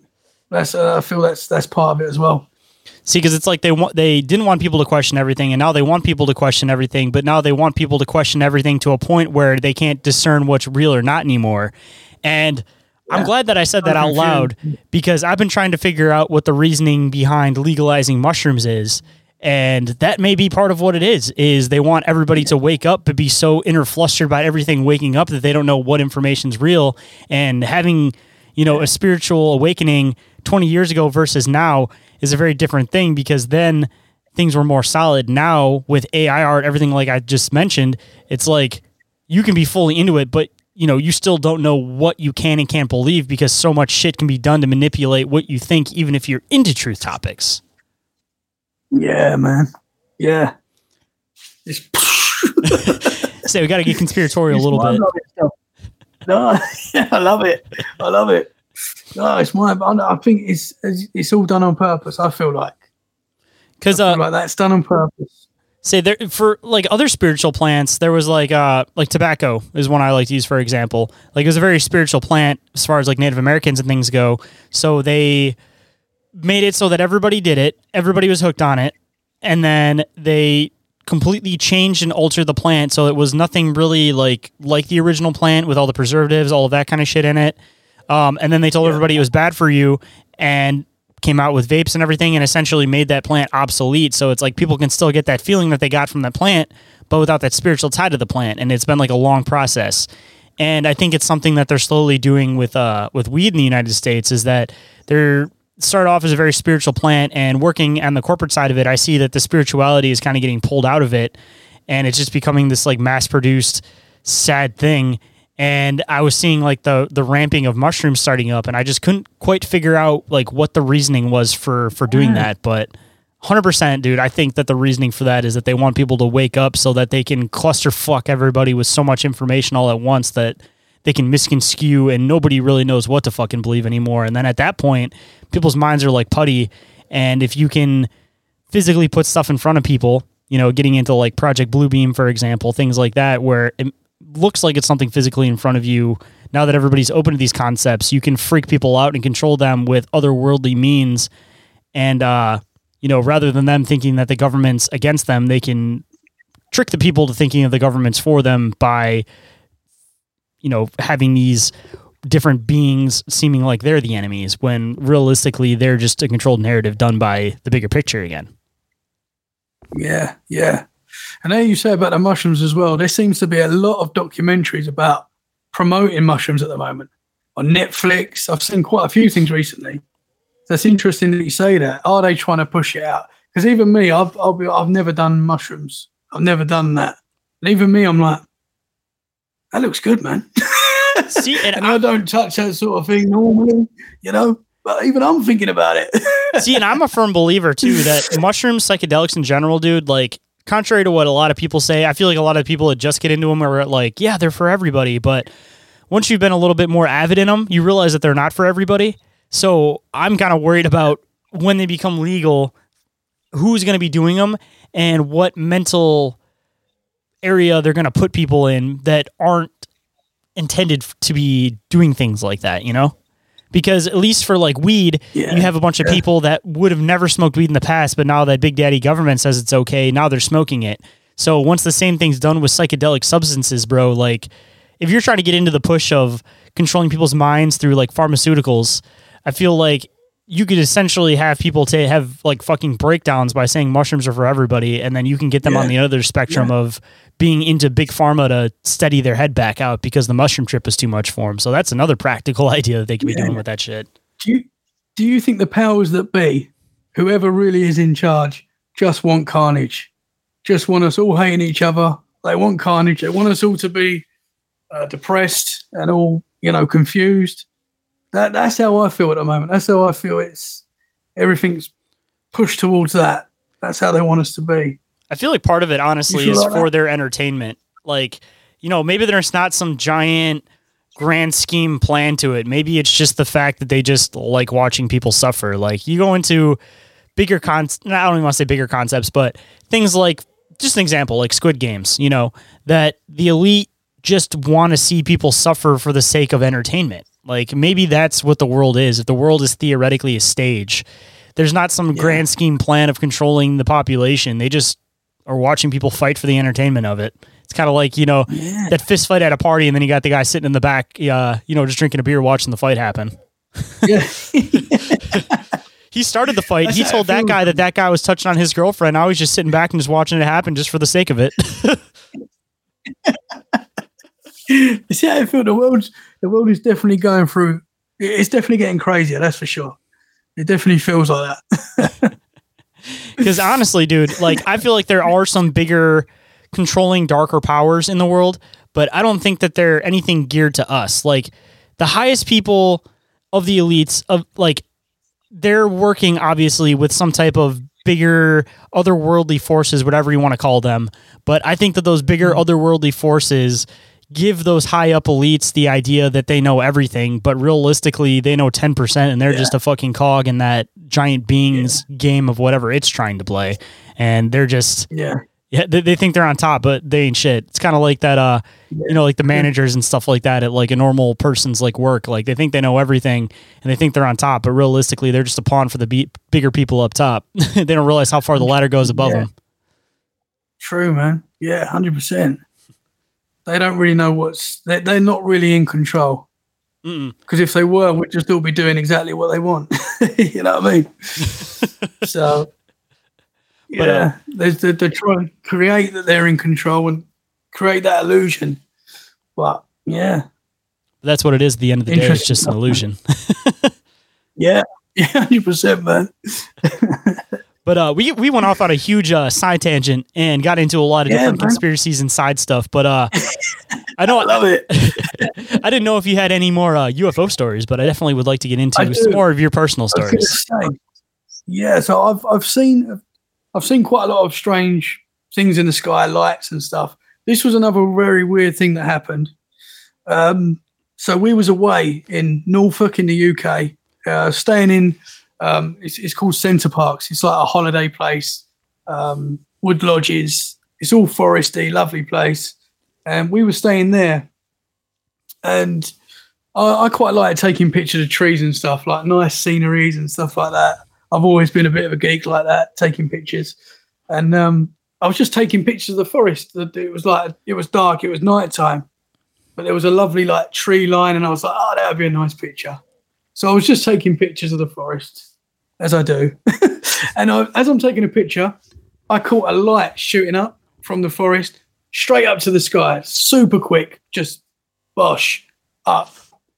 And I was like, wow, what was that? Like it was like a shooting star, but it came from the forest and went straight up. And I was like, I looked at the picture and I didn't, it wasn't, didn't come out in the picture. But on the iPhone, you know, when you take a picture and it's like a live photo, Mhm. press down and, and you can see the, it caught it, whatever this was. So I pressed the photo and you, you just see a light shoot up. It was nothing like, it was nothing conclusive. Like it wouldn't, I I could show people and they'd be like, oh, it's probably a firework, you know? It was nothing, it was nothing amazing about this picture that I'd caught. But I'm looking at it and bearing in mind, I love this subject and I, I should be fascinated, but I, I just got a horrible feeling about this picture. And I was like, wow, that, I, I shouldn't have this. That's how I was feeling. Really weird. And, you know, I just had this nasty feeling. I was like, I've got to delete it and I deleted the picture. And I was like, why have I done that, man? Like, why? I just had, I can't explain it. It sounds so weird, but I just got a horrible, horrible feeling that I shouldn't have this on my phone. And I deleted it. And then I deleted it from my re- recently deleted. So it was gone. And I was like, why have I done that? Like, I, I'm angry at myself now that I deleted it. it. And I'll tell you, this picture didn't prove anything. It was just a light that shot up into the sky. I would show people, they'd be like, oh, you know, it's not really that impressive. But I deleted it. I got a horrible vibe from it. And I've got things on my phone that I've, where I feel like I've seen something in the sky and I've recorded it. So I have no idea why I've deleted it, but it was just the feeling that I got from it that was so strange. Um, and to this day, it annoys me that I deleted it from my phone. Well, I don't know why I did. Did it uh like seem like it was kind of like putting something in your head that made you want to delete it? Like it wasn't like Yeah, something that you normally would would have done even in that moment? Yeah, it was just a really weird feeling, like horrible. I just got a, a horrible, evil feeling from it, or whatever. Like it just, it just made me feel like I had to get it off my phone, It's like and you, it was like straight away. If you go into like a lot of belief of like pictures, uh, they say that it like will c- encapture like part of your soul, you know. So if it was some other type of being, because assumably, you know, if it gave you that type of feeling, it wasn't necessarily something like extraterrestrial. It seems like something more spiritual, or I don't even want to say necessarily Yeah. something dark, but if you theoretically captured something that was in that realm, I guess you could say, be it if it's good or evil, maybe if you captured part of it, it was trying to put some intent into your mind to like release part of it. You know what I mean? Like maybe you Yeah, uh yeah. like were tying it down or something, or like it couldn't like leave until after it had that bit of it untrapped. And maybe that's why we have such an issue with uh photographing things like this, is because they full well know that they get partly trapped when you take pictures like that. Like maybe maybe the the lore of that is a little bit more in depth with the spiritual the spiritual than we think it is. Yeah, yeah. It's interesting you say because I, I literally I just till recently I just put that down as a, a UFO experience. That's that's how it that's how I felt at the time. But I think it was Eric from Uncomfortable Podcast when I told him that he, he said as well. Do, do you not think this could have been something else, uh, another entity or something like that? So yeah, it's interesting, man. See, and if it uh, you said it came from the woods. Yeah, yeah, it just shot up from the wood line and just went straight up to the sky. It was so quick. It was like it was like a shooting star. How you see a shooting star in the sky. So I mean, it could have even been a shooting star. I don't think it was because it, it came from the from the tree. I don't know, but how long ago, Yeah, like different wise, was it from that other UFO experience you had with uh with that with the other person with the with the yeah, metallic orbs versus like this? Like how how how that was. So that was about eight years ago that I, that experience happened, and then the shooting light experience that must have been about, I think, four years ago. So there was a bit of time difference between them. Because I was thinking that maybe if they were relatively close to each other, maybe it's like things leaving, you know, because obviously there's been some type of like a big spiritual attack that's been happening like globally. Um, and I wonder if like different entities, different beings are knowing that, you know, this may eventually be becoming somewhat of like a battleground if it isn't already. So they were all leaving to go somewhere else because they don't want to be in the middle of the spiritual carnage per se. Yeah, yeah, possibly, man. Yeah, as I say, with with both those experiences, I put them down to a UFO box. I put them in the UFO box, but they could be, it could be, yeah, something more spiritual. See, I'm only saying that just know. because they seem to be coming from like the woods or like trees. And uh, like I said, especially with like all the, the different things with the Fae pertaining to where you live at, um, I don't know. It almost Yeah. just seems like things that were naturally there that have been there forever, um, again, are trying Yeah. to leave now. And maybe it has something Yeah. to do with just, uh, you know, same as maybe like animals in the aspect of once you take over so much of their area, they just leave and move to a new area because they don't have anything left to be in that area for. Or again, maybe something bigger than that. Maybe these are the things that were slowly leaving before the giant spiritual attacks started happening. Yeah, yeah, it could be, man. And this as well. I don't know if this is anything to do with it, but it is right next to a military base as well. So it could have it could have even been from the military base. I don't know. I don't know that for sure. I'm just putting it out there. But it is right near a military base. Was it by chance coming from like that same direction, or was it like a like military base off to the right, and then you saw this off to the left? S- uh, see, I don't know. I should I should have looked into that more. It could have been from the military base itself. I know the military base is right behind or right near the where we were staying. It could have been. I don't know. I'm gonna cross my fingers it was coming from another direction, but just another probability to throw into the bucket is that maybe it was some type of uh, military flare. But you know, we're we're gonna gear towards gear towards the whimsical and hope hope for something else.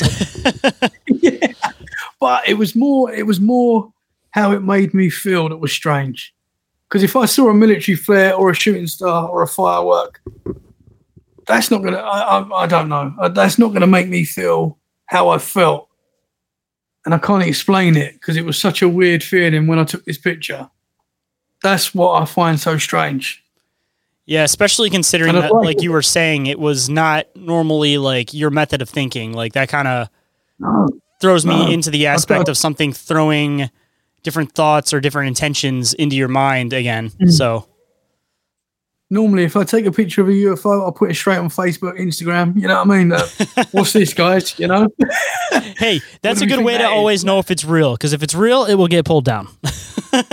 Yeah, true. That's it. Hundred percent. Start using that using is their so true. algorithm against them.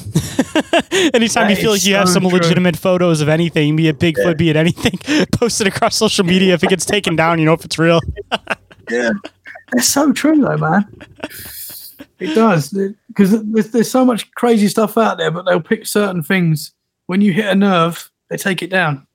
Number one is giants, 100%. and I think it will always be giants. Yeah, question is why. Yeah, like I said, I think they, they they're privy to information that they don't want them aware of. And even again, if it goes back into that theoretical hiding history, maybe giants aren't this whimsical, magical being that people perceive they are. Maybe they're just a very physical, like bigger version of what we take in as a human. But if their life expectancy is significantly longer than the average humans, say that they live to be 300 and some of the giants that are around right now are 150 think about what history and information they could be privy to that the elites in power don't want people to know. Um, even going into like you know it may just be an out there conspiracy theory whatever. Um, but even going into like theoretical like uh like the world fair thing about those things being there before they claim that they built them or you know buildings like the whole Tartaria thing um, you know if anything's been around for that long it could theoretically shine some light onto those things Yeah, man. I want to know. I want to know. That's for sure. I mean, there has to be some type of a reason Hopefully why, more often than not, giants are portrayed as evil beings. You know, it's it's assumably to like deter Yeah, people true. away and scare them away from giants. I mean, maybe some of the history goes into them being cannibalistic. You know, maybe it was just particular groups. It wasn't all of them as a whole.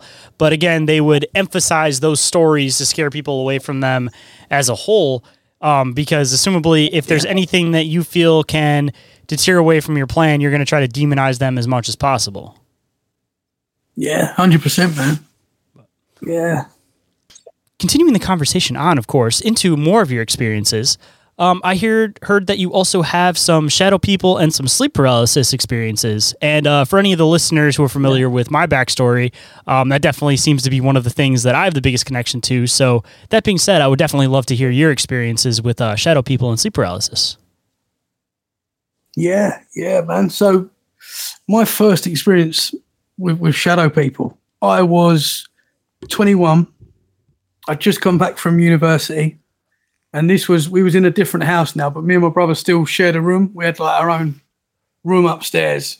So it was quite a, we had quite a big room, but we, we was in the same room.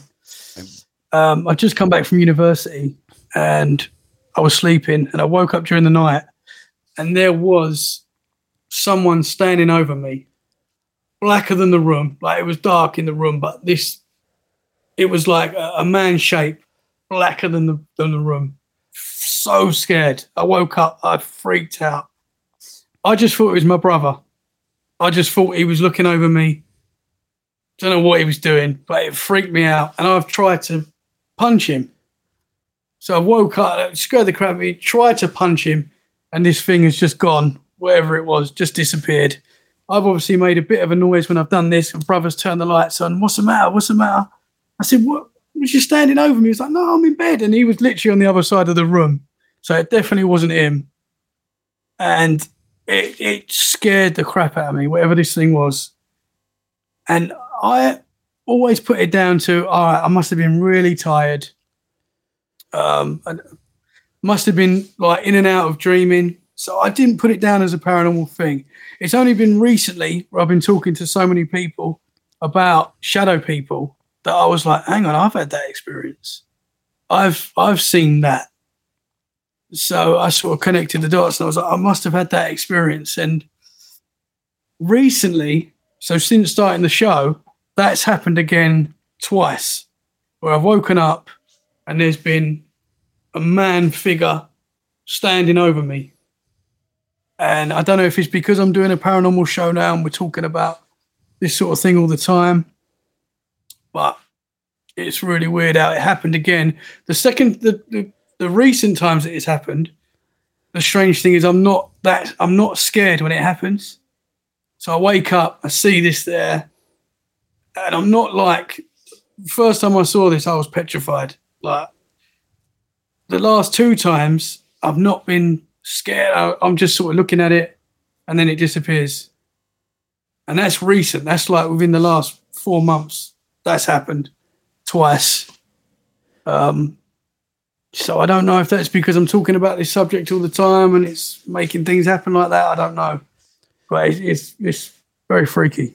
The uh, the first one that you saw that you punched towards, when you like hit it, did it like dissolve after you hit it, or was it like like how exactly did it like did it disappear? So I, I've didn't connect with it, and it just disappeared.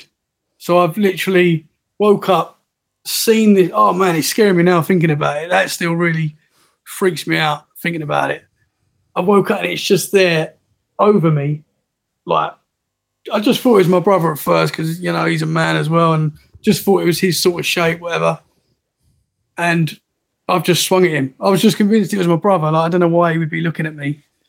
But this, yeah, it disappeared. I didn't feel it. And uh, obviously made a weird noise when it happened because my brother woke up. The uh, yeah, that was weird. the ones that you you've seen, do, do you feel like they're the same one? Like, do they have like the same like feeling or energy to them, or does it seem like it's all different different uh, shadow people? the difference is is my feeling towards it. Like when I first, when I was 21 and I had this experience, like it scared the crap out of me. And and at the time, as I say, I sort of talked to myself out that it was a natural. I was tired, whatever. But I was so scared when that happened. That was like one of the scariest I've been.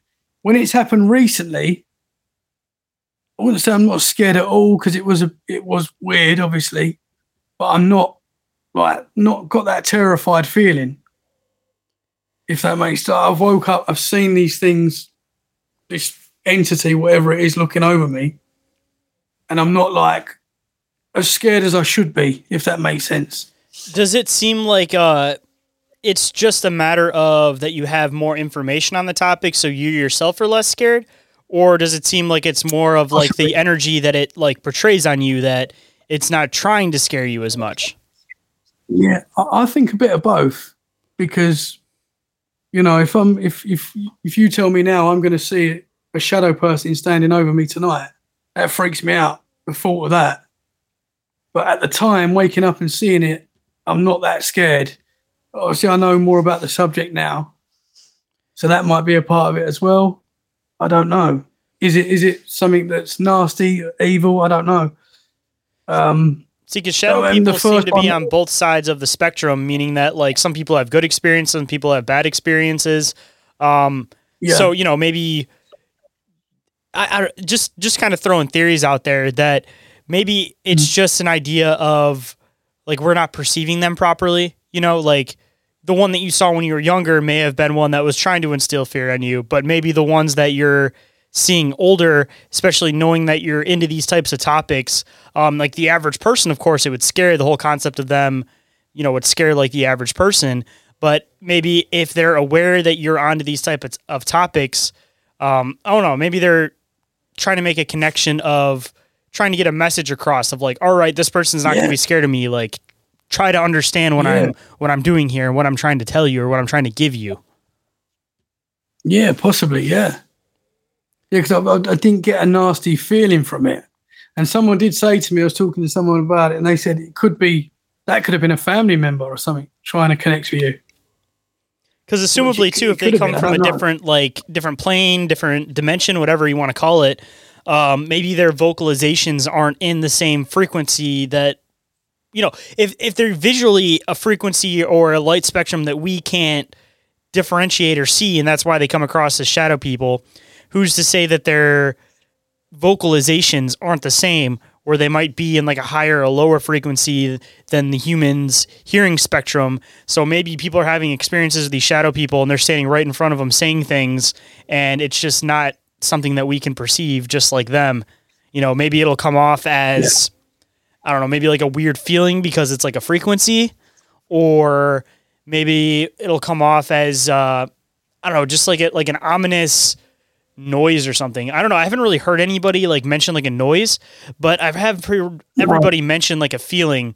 And when it comes to frequency, it can make you feel certain ways. Like, you know, if something's really high frequency, it can make you almost feel like sick to your stomach or like you have a headache. So who's to say that the like feeling coming off of these things might not be from them trying to like vocalize and it just a certain frequency hitting your body a different way makes you feel a certain way. Yeah.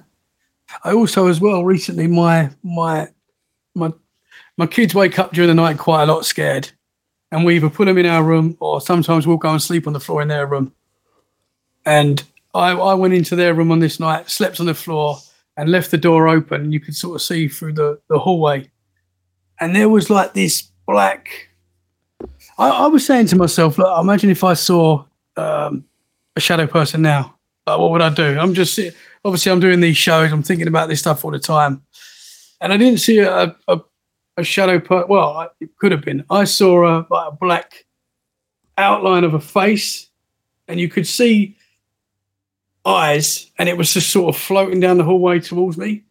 And again, I wasn't scared. It wasn't. I should be crapping myself or something like that. And then it just sort of disappeared.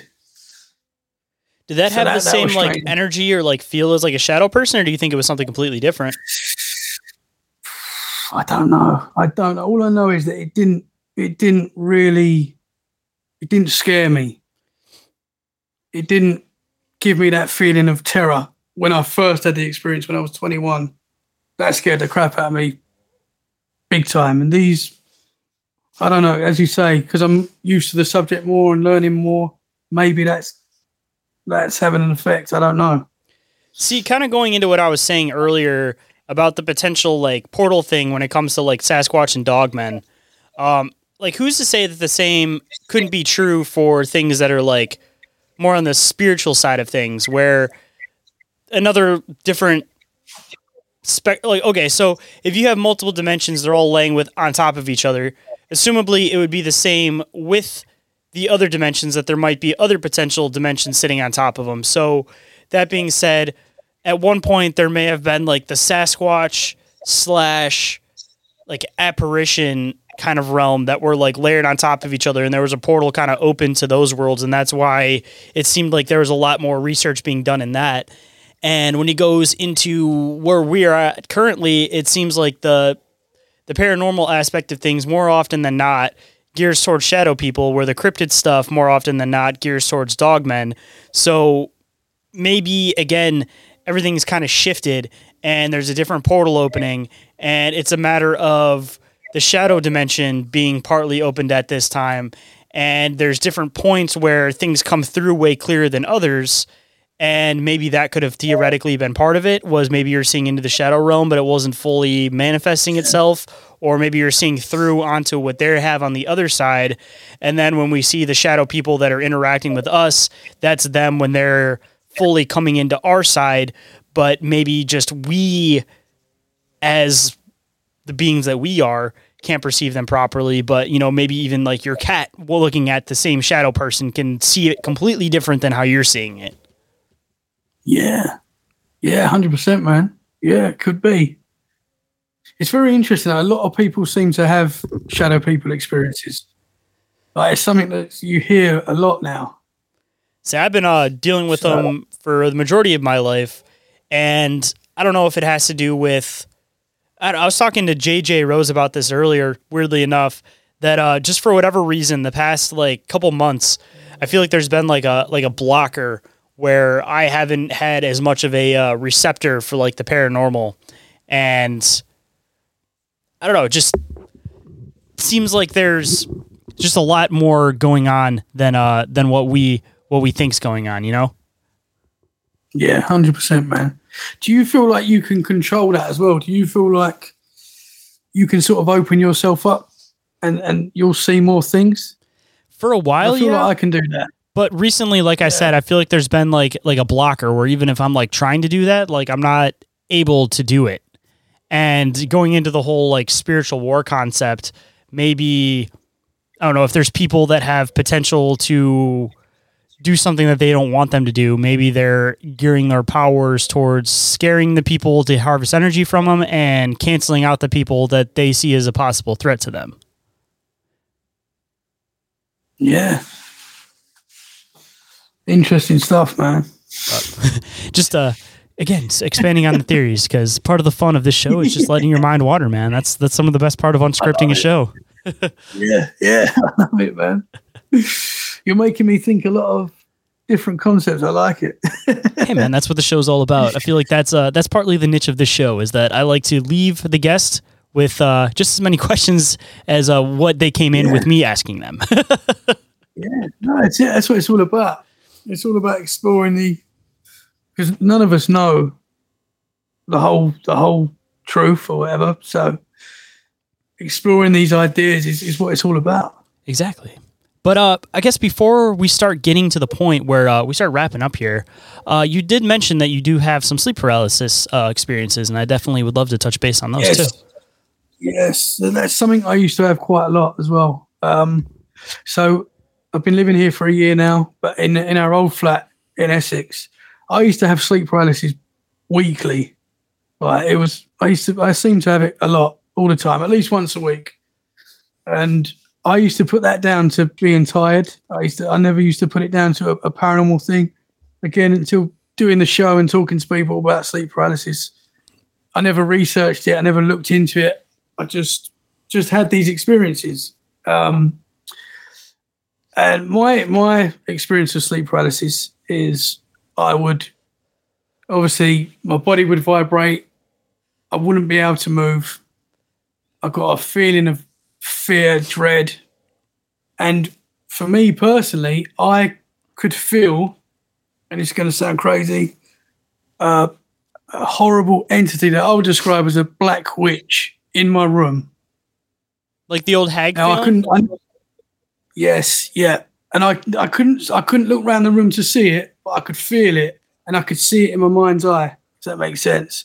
And it didn't look like a, a typical witch. It was like a just a black weird shape of something evil. That's all I can describe it. And I I saw this in my head, and I'm in my head I'm fighting this entity, and it would last for it felt like ages, but probably a couple of minutes and it would go and I would wake I'd wake up from this sleep paralysis and I would I would be hearts beating and you know how you feel after it. It's it's a terrifying thing. And I had this weekly and it was always the same entity that I would see that I'd be fighting against and in my mind I'd be swearing at it telling it to you know leave me alone whatever and and I never put this down as a paranormal thing. I just put it down as being tired you know, a bit weird that it happens, but you know, it's just one of those things. And it was only after talking to people about their experiences that I like, you know what, that was, yeah, that was, you know, that was strange. Um, since I've lived here, I've not had it at all, really. I don't think at all until twice in the last week. It's got to come all Which at is- once if it's going to come at all, right? which is quite unnerving. Yeah. so I had it last. Where was it? One day last week I had it, um, and again it wasn't.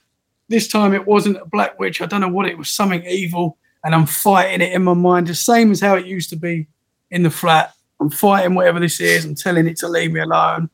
F off. You know. I'm I'm going at this thing. It's done.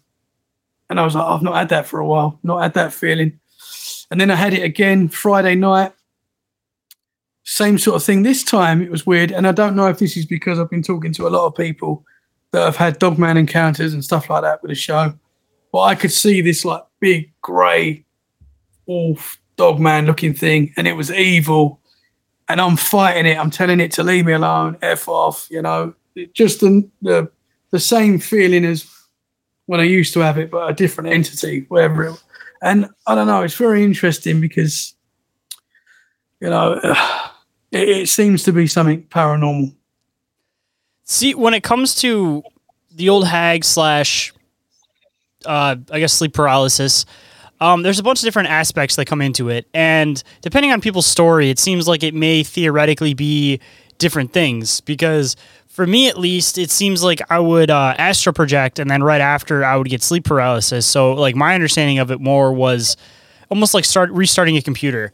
It's a matter of like, you know, you have to come back into the system. The system has to like reboot itself before it's able to move. Um, you know, I would have experiences with like shadow people or different like entities, whatever you want to call them, like around me, but none of them ever really like came close or like did anything or like sat on my chest or anything like that. Um, and then you hear the other side of it that, you know, you don't hear the, about the sleep paralysis or the um, astral projection aspect of it. It's just the sleep paralysis aspect. And it has these dark entities that seem like they're trying to intentionally put you into some type of like a fear state. And of course, they're different than shadow people with it being like the old witch concept. Um, but like the old witch concept, I'm curious if the intention of it is that it's a massive energy harvest all at once.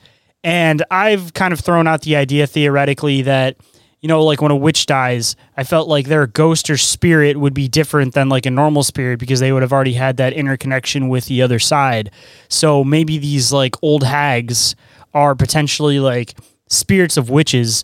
And in order to be able to continue manifesting and existing, they have to scare you. But you never heard of like, uh, I mean, I'm sure that there's some out there about like people getting scratched, things like that, but you never hear of anything like ridiculously drastic, like it's an old hag trying to kill them. More often than not, it's all about putting you into a certain fear state. And it's a totally different fear state when you're immobile because, you know, if you feel like you can fight back, like you're still scared, of course, but it's more of that fight or flight response. But when you're in a state where you can't fight or flight, like it's it's a whole different fear state, and essentially that could just be like an untapped, like re- like giant portion of just energy all at once. Where maybe these like old hags will only have to do it here and there because they get so much energy from each of these experiences all at once. So maybe they like attach themselves to a specific person, and the reason why people only have these experiences, you know, maybe every couple years, and then all of a sudden they'll have like a cluster is just a matter of like when that energy is needed. Yeah. As I, I had this happen once a week for quite a few years, to be honest. It was something that regularly happens. I was quite used to it after a while. And it was just interesting that when I left that house and moved down here, I don't know. I don't know. My, my work patterns and stuff changed. So I don't know if that had something to do with it, but it stopped until last week. Um, and also, I looked into the, the witch thing as well. And that's quite a common, a lot of people explain, uh, describe as feeling or seeing a witch. So I found that, I found that was very interesting because I never told anyone about when this, when I had these experiences, I never told anyone about that. I told my missus and that's, that's it really. So it was not, um, I found that interesting as well. A lot of people experience experience that. See, and like when it comes to the old hag too, I often wonder if, like, th- there's so many different descriptions and they all kind of fit the same basic principle. So then, that being said, I wonder if it's more so like a like a race of these beings or like a bunch of these beings, however you want to word it, or if it's one single being that pops up whenever it happens to have an interest in somebody for whatever reason. Like maybe it's something beyond uh, just harvesting energy. Maybe there's a special component to special people at special times or something that it's maybe trying to pull information from you or something. I don't know. Like uh, there's definitely the energy harvesting aspect, but I don't know. Maybe there. I feel like the back of my mind, there's something maybe a little bit more to it. Yeah, yeah, no, definitely, man. Where, wherever this thing is, it's not. It's not nice.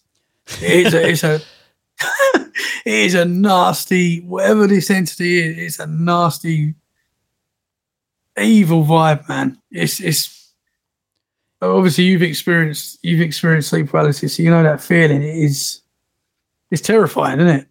I mean, just even throwing in another theory too. More often than not, like I was saying with uh, the shadow people linked to sleep paralysis and the old hag sleep par- sleep paralysis, um, maybe it's a matter of again that gate theoretically like opening, and maybe some things are stronger than others.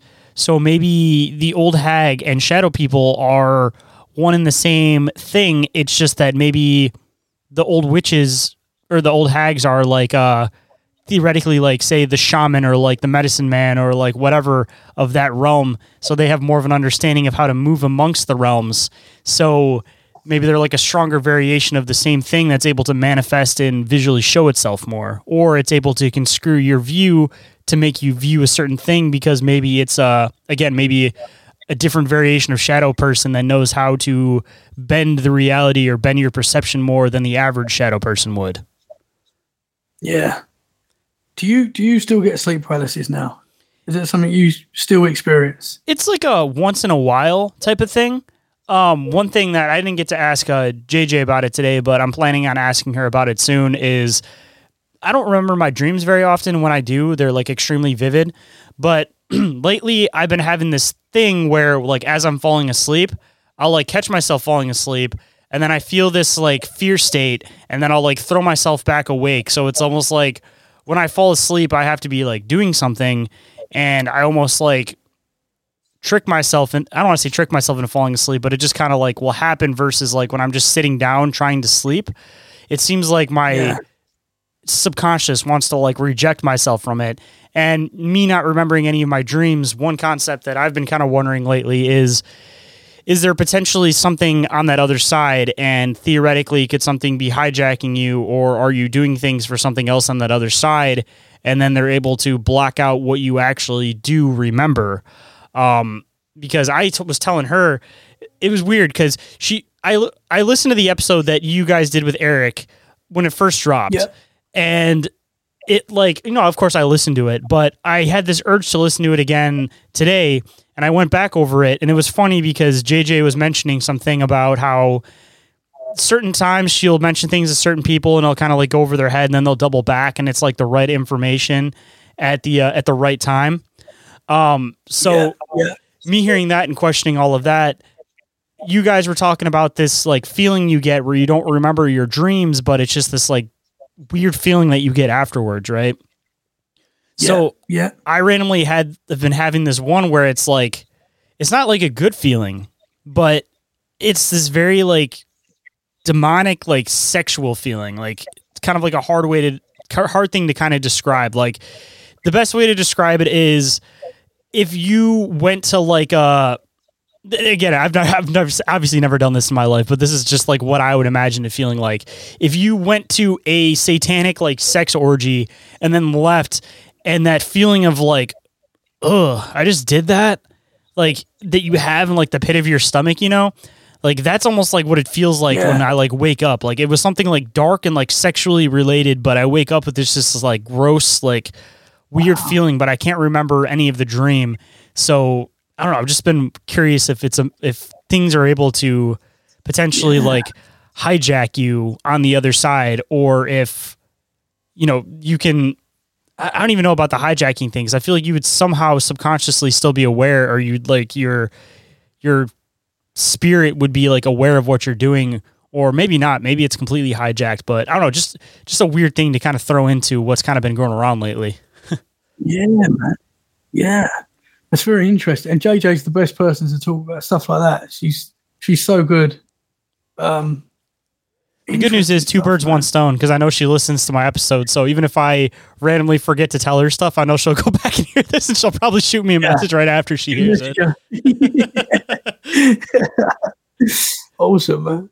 But the, the dream thing is uh, uh, because that that was amazing when JJ got in touch because I I'd been having some weird, as I said on the on that show, like some crazy dreams where it wasn't so much.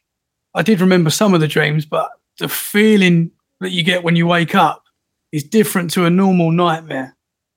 It's like it's worse than that.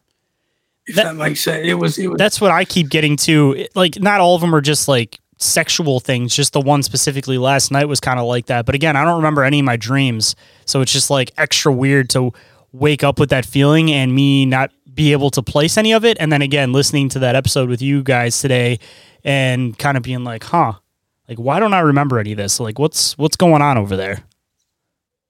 Yeah, yeah.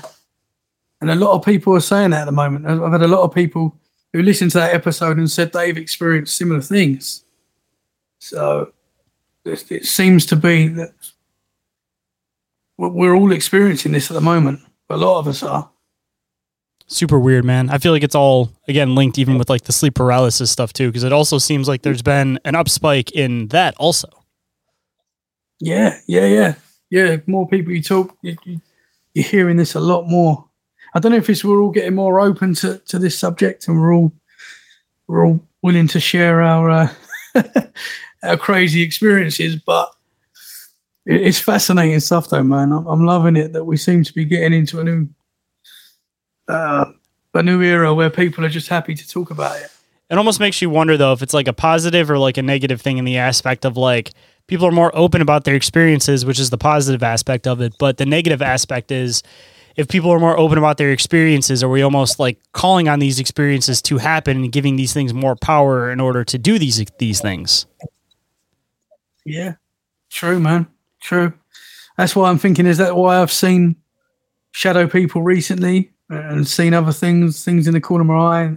Am I opening myself up to to things that shouldn't be? I don't know. I don't know. But I'm going to carry on doing it anyway. As am I. I'd rather I be it, freaked out and understand stuff than uh, not have anything happen at all. Weirdly enough. yeah, yeah. well, partly understand boring. things because realistically, we don't understand any of it. We just uh, theorize on it. No, no. Yeah. And the more the more you learn, the more questions you have. So That's how you know you're learning, it's an though. ongoing thing. That's it, yeah. Hundred percent, man. But um, I guess starting to uh, wrap it up here because we've been running for about two hours now, and I definitely feel like there will be more to talk about in the future.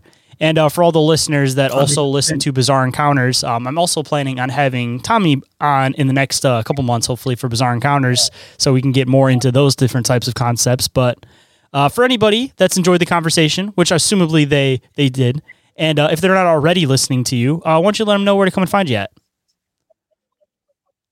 Yeah, awesome, man. So we're on all the all the main podcast platforms. Uh, Tommy Cullum's Let's Get Freaky podcast. Um, we're on social media: Instagram, Facebook, uh, Twitter, TikTok at TC Let's Get Freaky podcast. We're also I've recently got a YouTube channel. I've not put anything on there yet, but in the future there's going to be stuff going on there. So if you want to give us a, an early subscribe, that'd be great. uh, Let's Get Freaky on YouTube. So yeah, just uh, come say hi. drop uh, reviews and ratings all around because all ends of podcasters definitely appreciate that stuff. Yeah, hundred percent, man. I uh, I appreciate you making Five the time. stars, please. Yes, five stars all around. Even if you leave bad comments, at least drop the five stars to make us Yeah. bump up a little bit and uh, you know get get the word out to more people. Yeah, yeah, or at least four. Yeah, at least four. just just just give it a four. That's what we asked for. I uh, really appreciate you making the time to come on today, man. And uh, this was a, an episode that was a long time in the running, and I'm glad that we finally got to make it happen, Yeah. man. I appreciate it. Thank you so much. An honor to come on your show, man. Thank you so much. If anybody is interested in being a guest on the show, if anybody would like to sponsor the show, uh, if there is a topic that you would really like to hear discussed on the show, or a guest that you would really like to see on the show, or in general, if you feel that there's anything you can contribute to the show whatsoever, uh, I definitely want to hear from you. So you can shoot me a message on Instagram, which, which, as I mentioned earlier in the show, is the one that I am the most active on. Uh, you can also send me an email, which is inquiries of our reality podcast at outlook.com. Uh, if you want to, also, there is a submission form on the link tree, which will go directly to my email. Uh, you can contact me that way. But if you do email me, I do say that you check your junk and your spam folder because I do reply to every single email that I get. Um, but I have noticed that they seem to go to the junk in the spam folder for some reason. So if you shoot me a message, definitely uh, keep an eye out for that. Make sure it doesn't end up there. And uh, like I mentioned, all available under the link tree, which is uh, L-A-N-K-T-R period E-E slash Inquiries of Our Reality Podcast, which is also available in the show description if you don't want to go and type that all out. And uh, with that, I hope you guys enjoyed the conversation today. And I'll catch you on the next one. Have a good night, everybody.